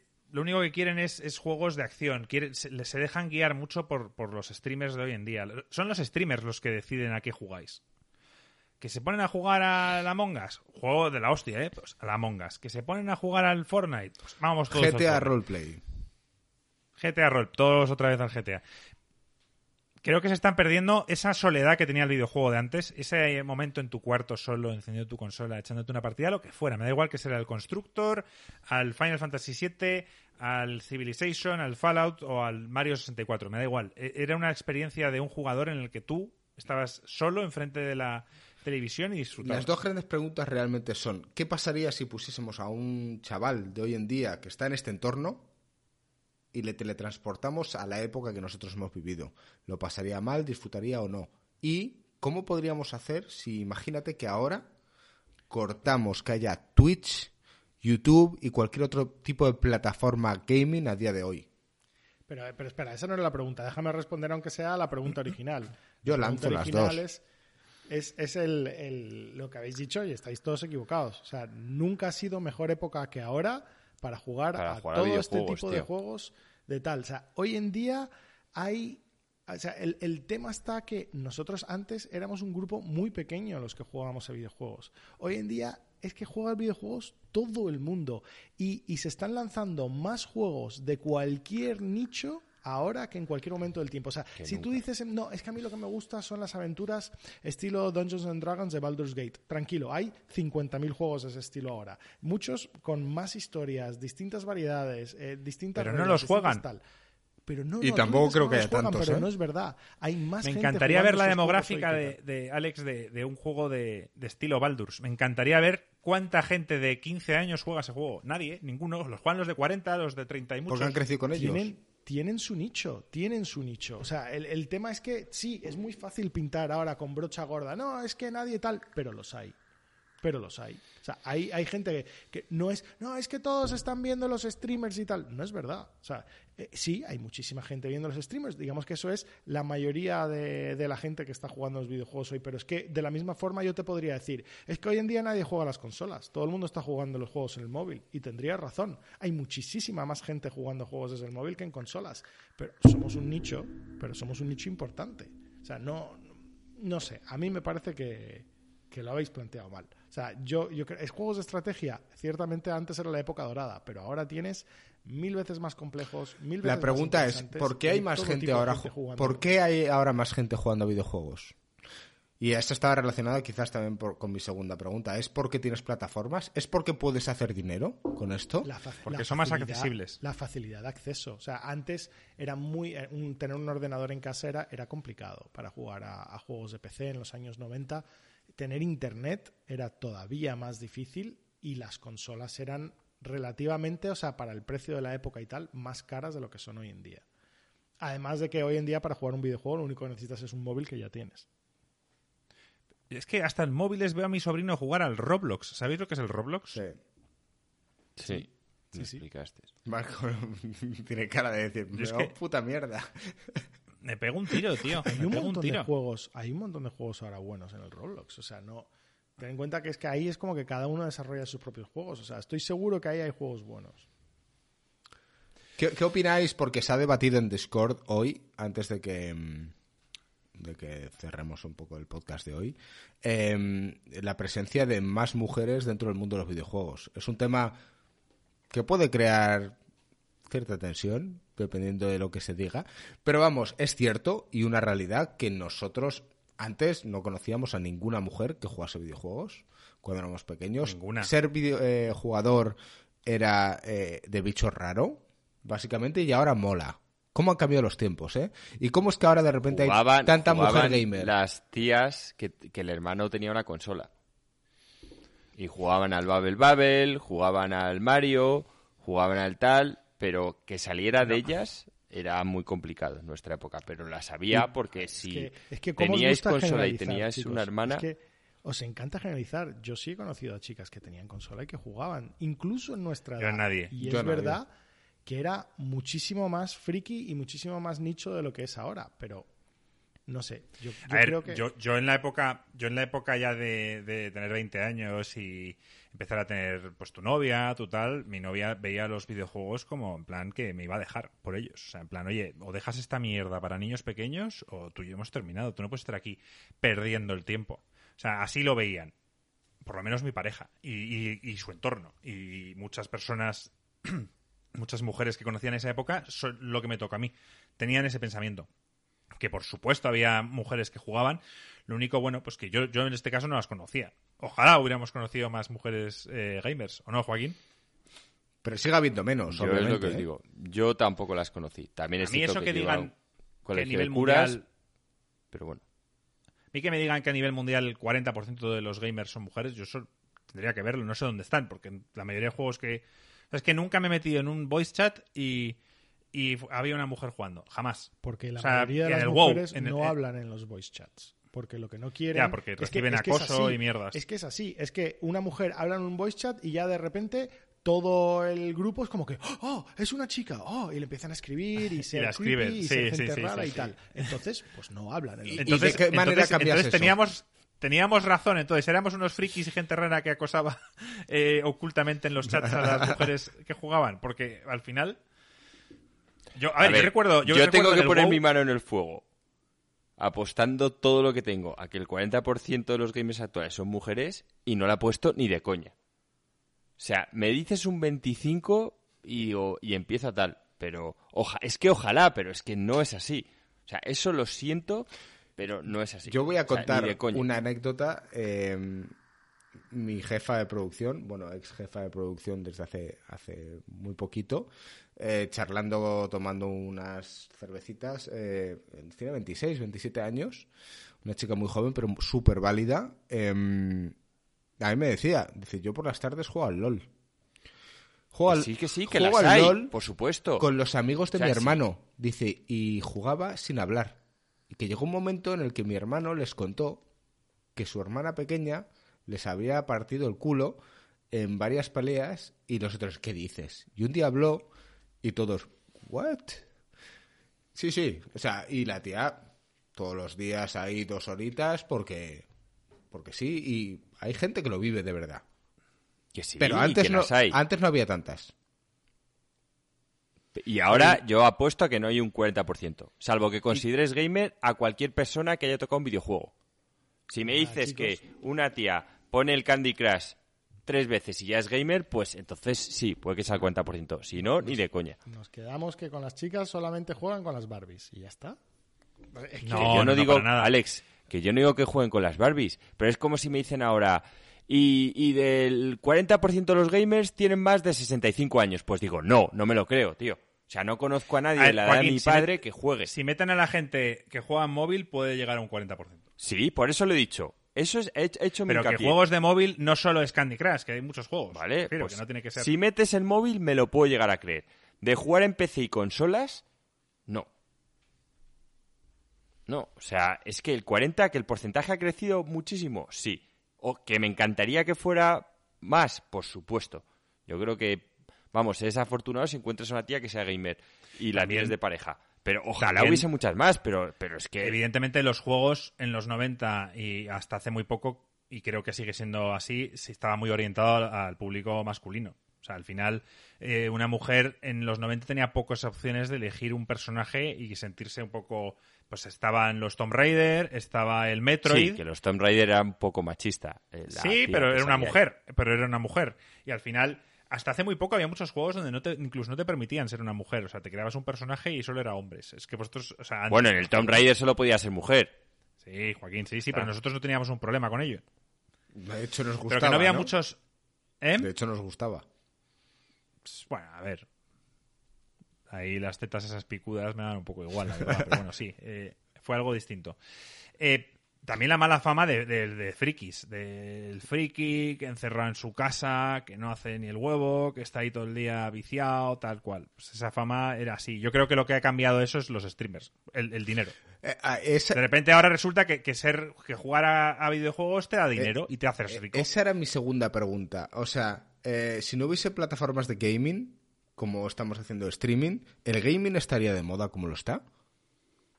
Sí, estaba de moda ya antes de las plataformas. Yo lo dudo. Bueno. Yo creo que sí. Yo es algo que iba creciendo, tío. Si es que siempre ha ido creciendo. Los videojuegos empezaron pasando a la música, pasaron al cine y ahora producen más que la música y el cine juntos. Y esta es una escala que siempre ha ido hacia arriba. Y entonces lo puedes ver de dos cosas. No, es que la gente que juega cada vez se gasta más dinero, que no va a pasar, en plan, que superemos solos de siempre a la música y al cine, o que cada vez juega más gente. Y es que eso es una realidad que ha ido siempre hacia arriba. Que me digas que... Yo no digo que no hubiese... Sí, yo no digo que no hubiese crecido, pero que obviamente ha pegado un pico por eso. Yo creo que sin lugar a dudas. Sí, y que si no hubiese estado, hubiese seguido la misma tendencia. Y seguramente durante mucho más tiempo, a lo mejor llegaría un tiempo en el que el jugar a videojuegos hubiese sido normal, como lo es a día de hoy, pero hubiese tardado mucho más en que se nos considerase no raros. El juego mainstream ha llegado con YouTube y con Twitch y demás, creo yo. Antes de eso, no es que fuéramos 3 frikis, pero bueno, pues... no jugaba tanta gente. Yo creo, Alex. Creo que ha habido un boom a raíz de que las plataformas empezaron a salir y de que ciertos streamers se hicieran, pues eso, famosos. De hecho, seguro que hay mucha gente que simplemente le ha picado la curiosidad de probar un Among Us o un lo que sea, simplemente en confinamiento, porque ha visto en plataformas de Instagram o lo que sea a los típicos streamers pasándolo bien y han dicho, coño, voy a probar esto con mis amigos. Pero es algo que a lo mejor ni se hubiesen planteado. La gente que sigue a los streamers es gente que juega videojuegos. Que juega. Y el streamer, el más famoso del mundo, que es PewDiePie. Estáis muy confundidos. Yo conozco mucha gente que de repente les sale Ibai, dicen quién coño es este y no lo han visto en su puta vida, y de repente empiezan a ver los streamings. No, tengo mejores ejemplos. El streamer más famoso del mundo es PewDiePie. Tengo mejores ejemplos con el tema de videojuegos. Bueno, a ver, mi novia no sigue videojuegos y en cambio sigue a típicas Instagramers y tal, y ahora resulta que todas, oye, veniros a mi canal de Twitch que hoy vamos a cocinar no sé qué, o veniros a mi canal de Twitch que voy a jugar. Y ahora todas esas Instagramers ya han visto que YouTube no da una mierda de pasta y que el dinero está en Twitch. Y está todo el mundo yéndose a Twitch, seas gamer o no lo seas. O sea, hay mucha gente que en Twitch no juega videojuegos, que está dibujando o está cocinando o pero está... Pero si esto ya lo dije yo, que YouTube tiene los días contados con respecto a Twitch, y por eso os dije que la plataforma de Microsoft iba a fracasar. Si es que, o sea, un tío como Bezos ve la ecuación y es que tiene todo el sentido del mundo. O sea, es que alguien... streamear en YouTube, o eres PewDiePie, que en plan, sí, tienes 800 millones de personas, tío, que te siguen en Marte, en otras galaxias, o no tiene ni puto sentido. En Twitch, cualquier persona que tenga Amazon Prime, a su seguidor le puede donar 2 euros al mes. Es que ya está. Jeff Bezos dice, ya está, ya he hecho la ecuación, ya he ganado, punto. Y pelota. Y hasta que alguien no saque otra cosa parecida, estás jodido. Entonces yo nadie la saca a día básicamente de hoy. Creo que comparar esta generación con la de los 90 está un poco adulterada por este entorno en el que estamos. Pero es una opinión personal. Obviamente aquí Alex, por ejemplo, opina diferente. Y esto es lo bueno de tener 4 componentes en el canal, que es que cada uno opina lo que cree. Y bueno, crea controversia, y aquí la gente que nos escucha al otro lado o la gente que está en el chat, pues hay gente que está más de un lado o gente que está más del otro. Alex está molesto con nuestras opiniones. No creo. A mí me da pena. Yo lo resumo en que me da pena. Y Alex dice que sí, y tiene razón, en que ahora es el mejor momento para jugar a cualquier género que quieras.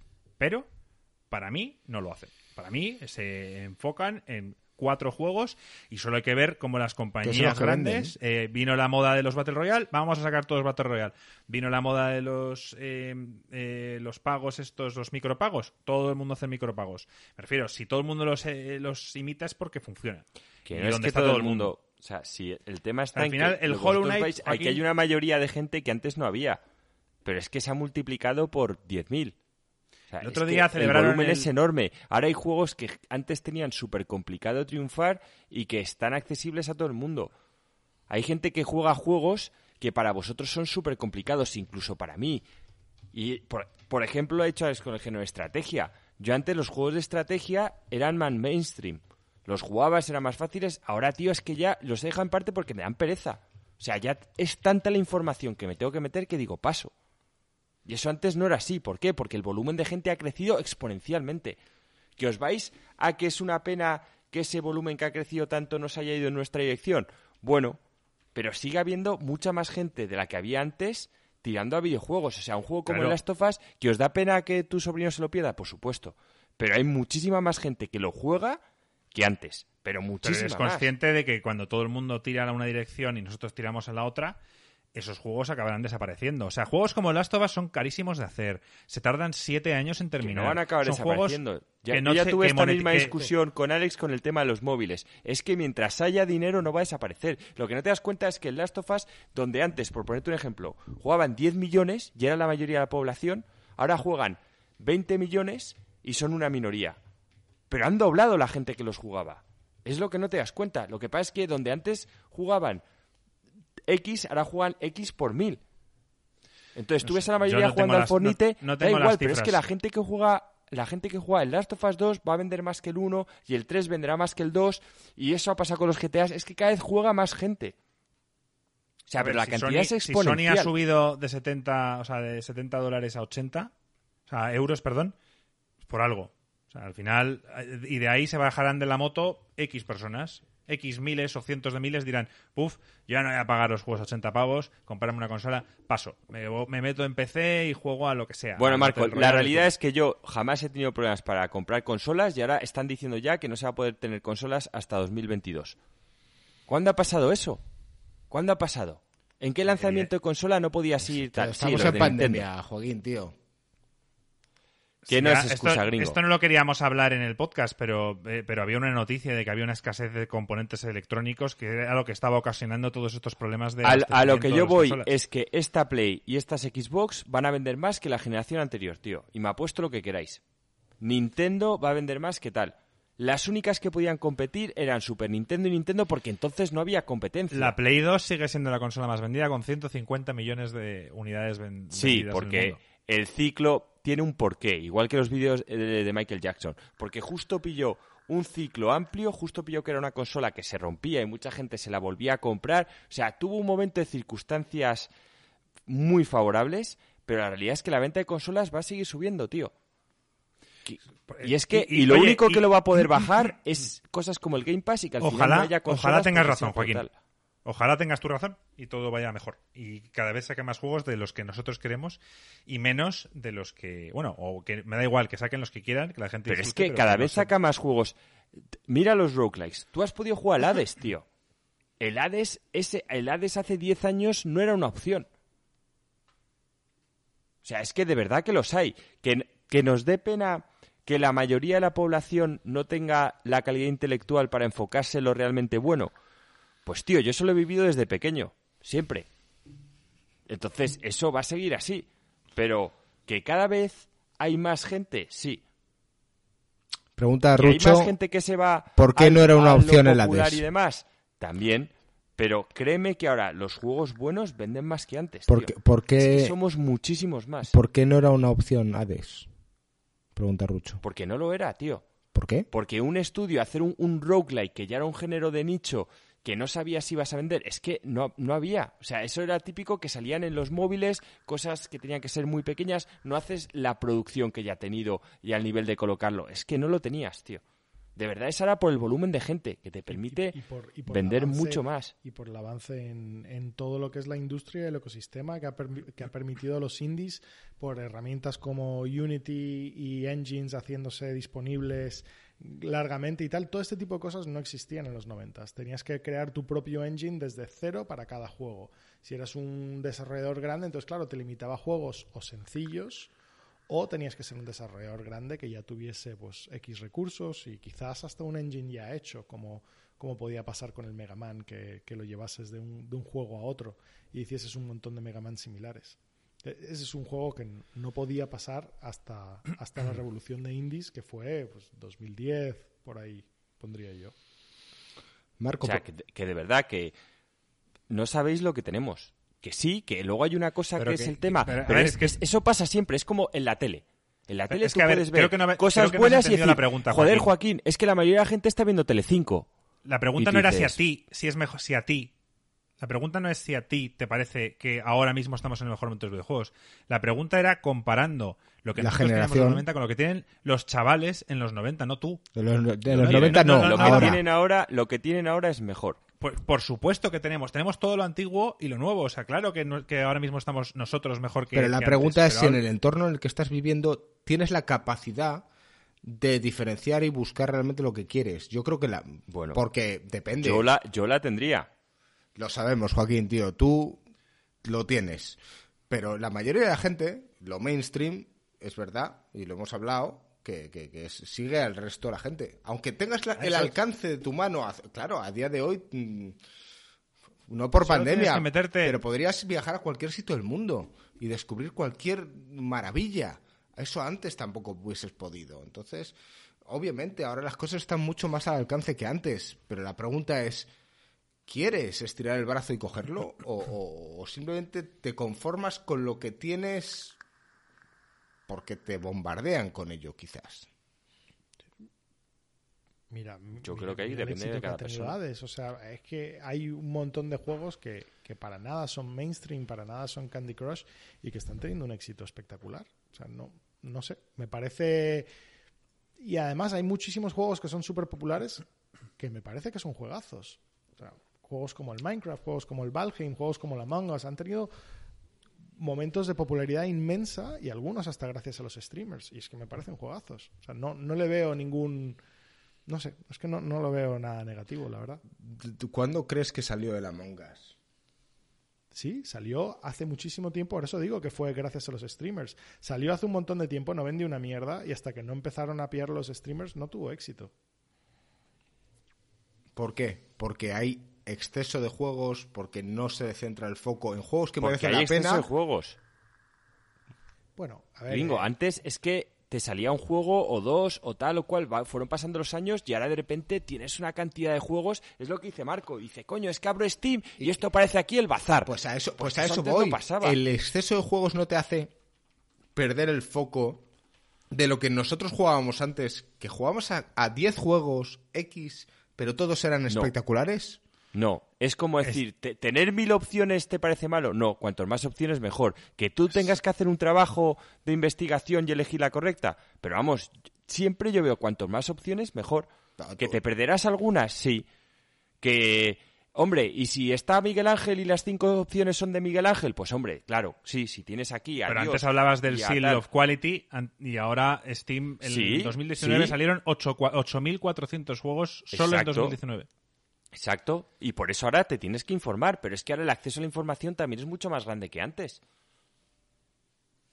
Bueno, o sea, hablamos de cosas distintas. Yo hablo de que me da pena que... Al final yo creo que todo tiene un proceso y creo que nosotros seguimos el correcto porque al final nos educamos a jugar de cierta forma, que no digo que sea la correcta, es la que yo veo la mejor opción.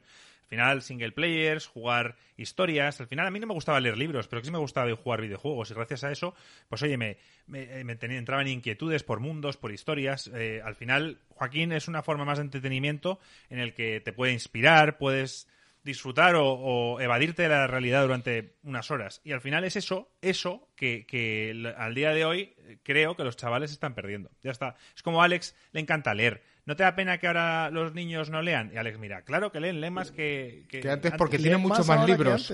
Pues yo... Claro, leen Harry Potter, leen Taz. Yo creo que no, también. Es que no, porque estáis generalizando y os encanta generalizar. Todo el mundo, no sé qué, nadie, todos solo ven los streamers y no sé qué, todo el mundo solo ve Telecinco, nadie lee el periódico. Eso son tonterías. O sea, tonterías totales y absurdas y súper generalizadas. O sea, es que es la realidad. Entonces, hoy en día leen muchísimo, muchísimo. O sea, mucho más que antes. Más libros que claro, se están publicando ahora mismo miles de libros. O sea, te podrás reír de Twilight y te podrás reír de libros basura. Pero yo lo que leía de joven era basura también. Y lo que me enseñó fue a leer. Y leo lo que me da la gana. O sea, pero volvemos a lo mismo, la accesibilidad. Salen más libros porque al final con un Kindle es mucho más sencillo. Al final no necesitas que una persona te lo imprima en papel, sacarte X copias, hacer no sé cuántas ediciones. O sea, todo eso ayuda, igual que ayuda Steam, igual que ayuda Epic y demás. Sí, si hablamos de lo mismo, simplemente lo mío es algo más de que me da pena, ya está. Y Alex cree que no estoy de acuerdo y que hay muchos chavales de 13 años jugando a Hades y jugando a juegos que single players y demás. Okay. ¿Y los hay? Sí. Porque no todo el mundo que ha jugado Last of Us 2 tiene 40 años. No, claro que no. Claro que no. Bueno, es que no vamos a generalizar el podcast en que si somos generalistas o no. Pero son dos puntos de vista diferentes. Y no vamos a llegar a un punto intermedio, yo creo. Ahí. Así que al final lo importante es que comentéis y que digáis vuestra opinión. Y nada. Y decir, y os leeremos, ¿verdad, gringo? Nosotros leemos todos los comentarios. Nosotros leemos todos, efectivamente. Oye, no sé cuánto tiempo llevamos grabando. He perdido el foco totalmente. 2 horas. 2 horillas. 2 horillas. Oye, pues bastante ameno, no sé, ¿eh? Y no sé si seguro que se nos han quedado cosillas en el tintero, ¿eh? Sí, se nos han quedado muchas cosas, pero bueno, dentro de 2-3 años, cuando se nos haya olvidado que hemos hablado de esto, haremos otro podcast de gamers en los 90 y nada, lo enfocaremos de otra manera distinta. Quizá yo ya pienso como Alex y le doy la razón. La gente en el chat dice que no os leemos nada. Claro que os leemos, hemos estado viendo ahí cómo estáis en debates, que si el Dark Souls a día de hoy es un juego que ve mucha gente, hay gente que dice que la gente joven no lo conoce... hay mucho debate en el chat, entonces claro que os leemos y os lo agradecemos mogollón que estéis ahí. Ahora, según terminemos el podcast, al menos yo me voy a quedar un ratillo con vosotros para charlar, y yo no sé si aquí alguno de mis compañeros se quedará también. Yo me quedo, gringo. Pero bueno, que ha sido una maravilla recordar estos tiempos, tío. O sea, los 90, tío. Qué felicidad. Qué felicidad. Pues sí. Dale, Joaquín, tío. Despide, tío, pero bien, con energía, ¿eh? Bueno, chavales, este podcast, al igual que los 90, llega a su fin, pero siempre nos quedará Michael J. Fox para regresar al futuro. ¡Vamos!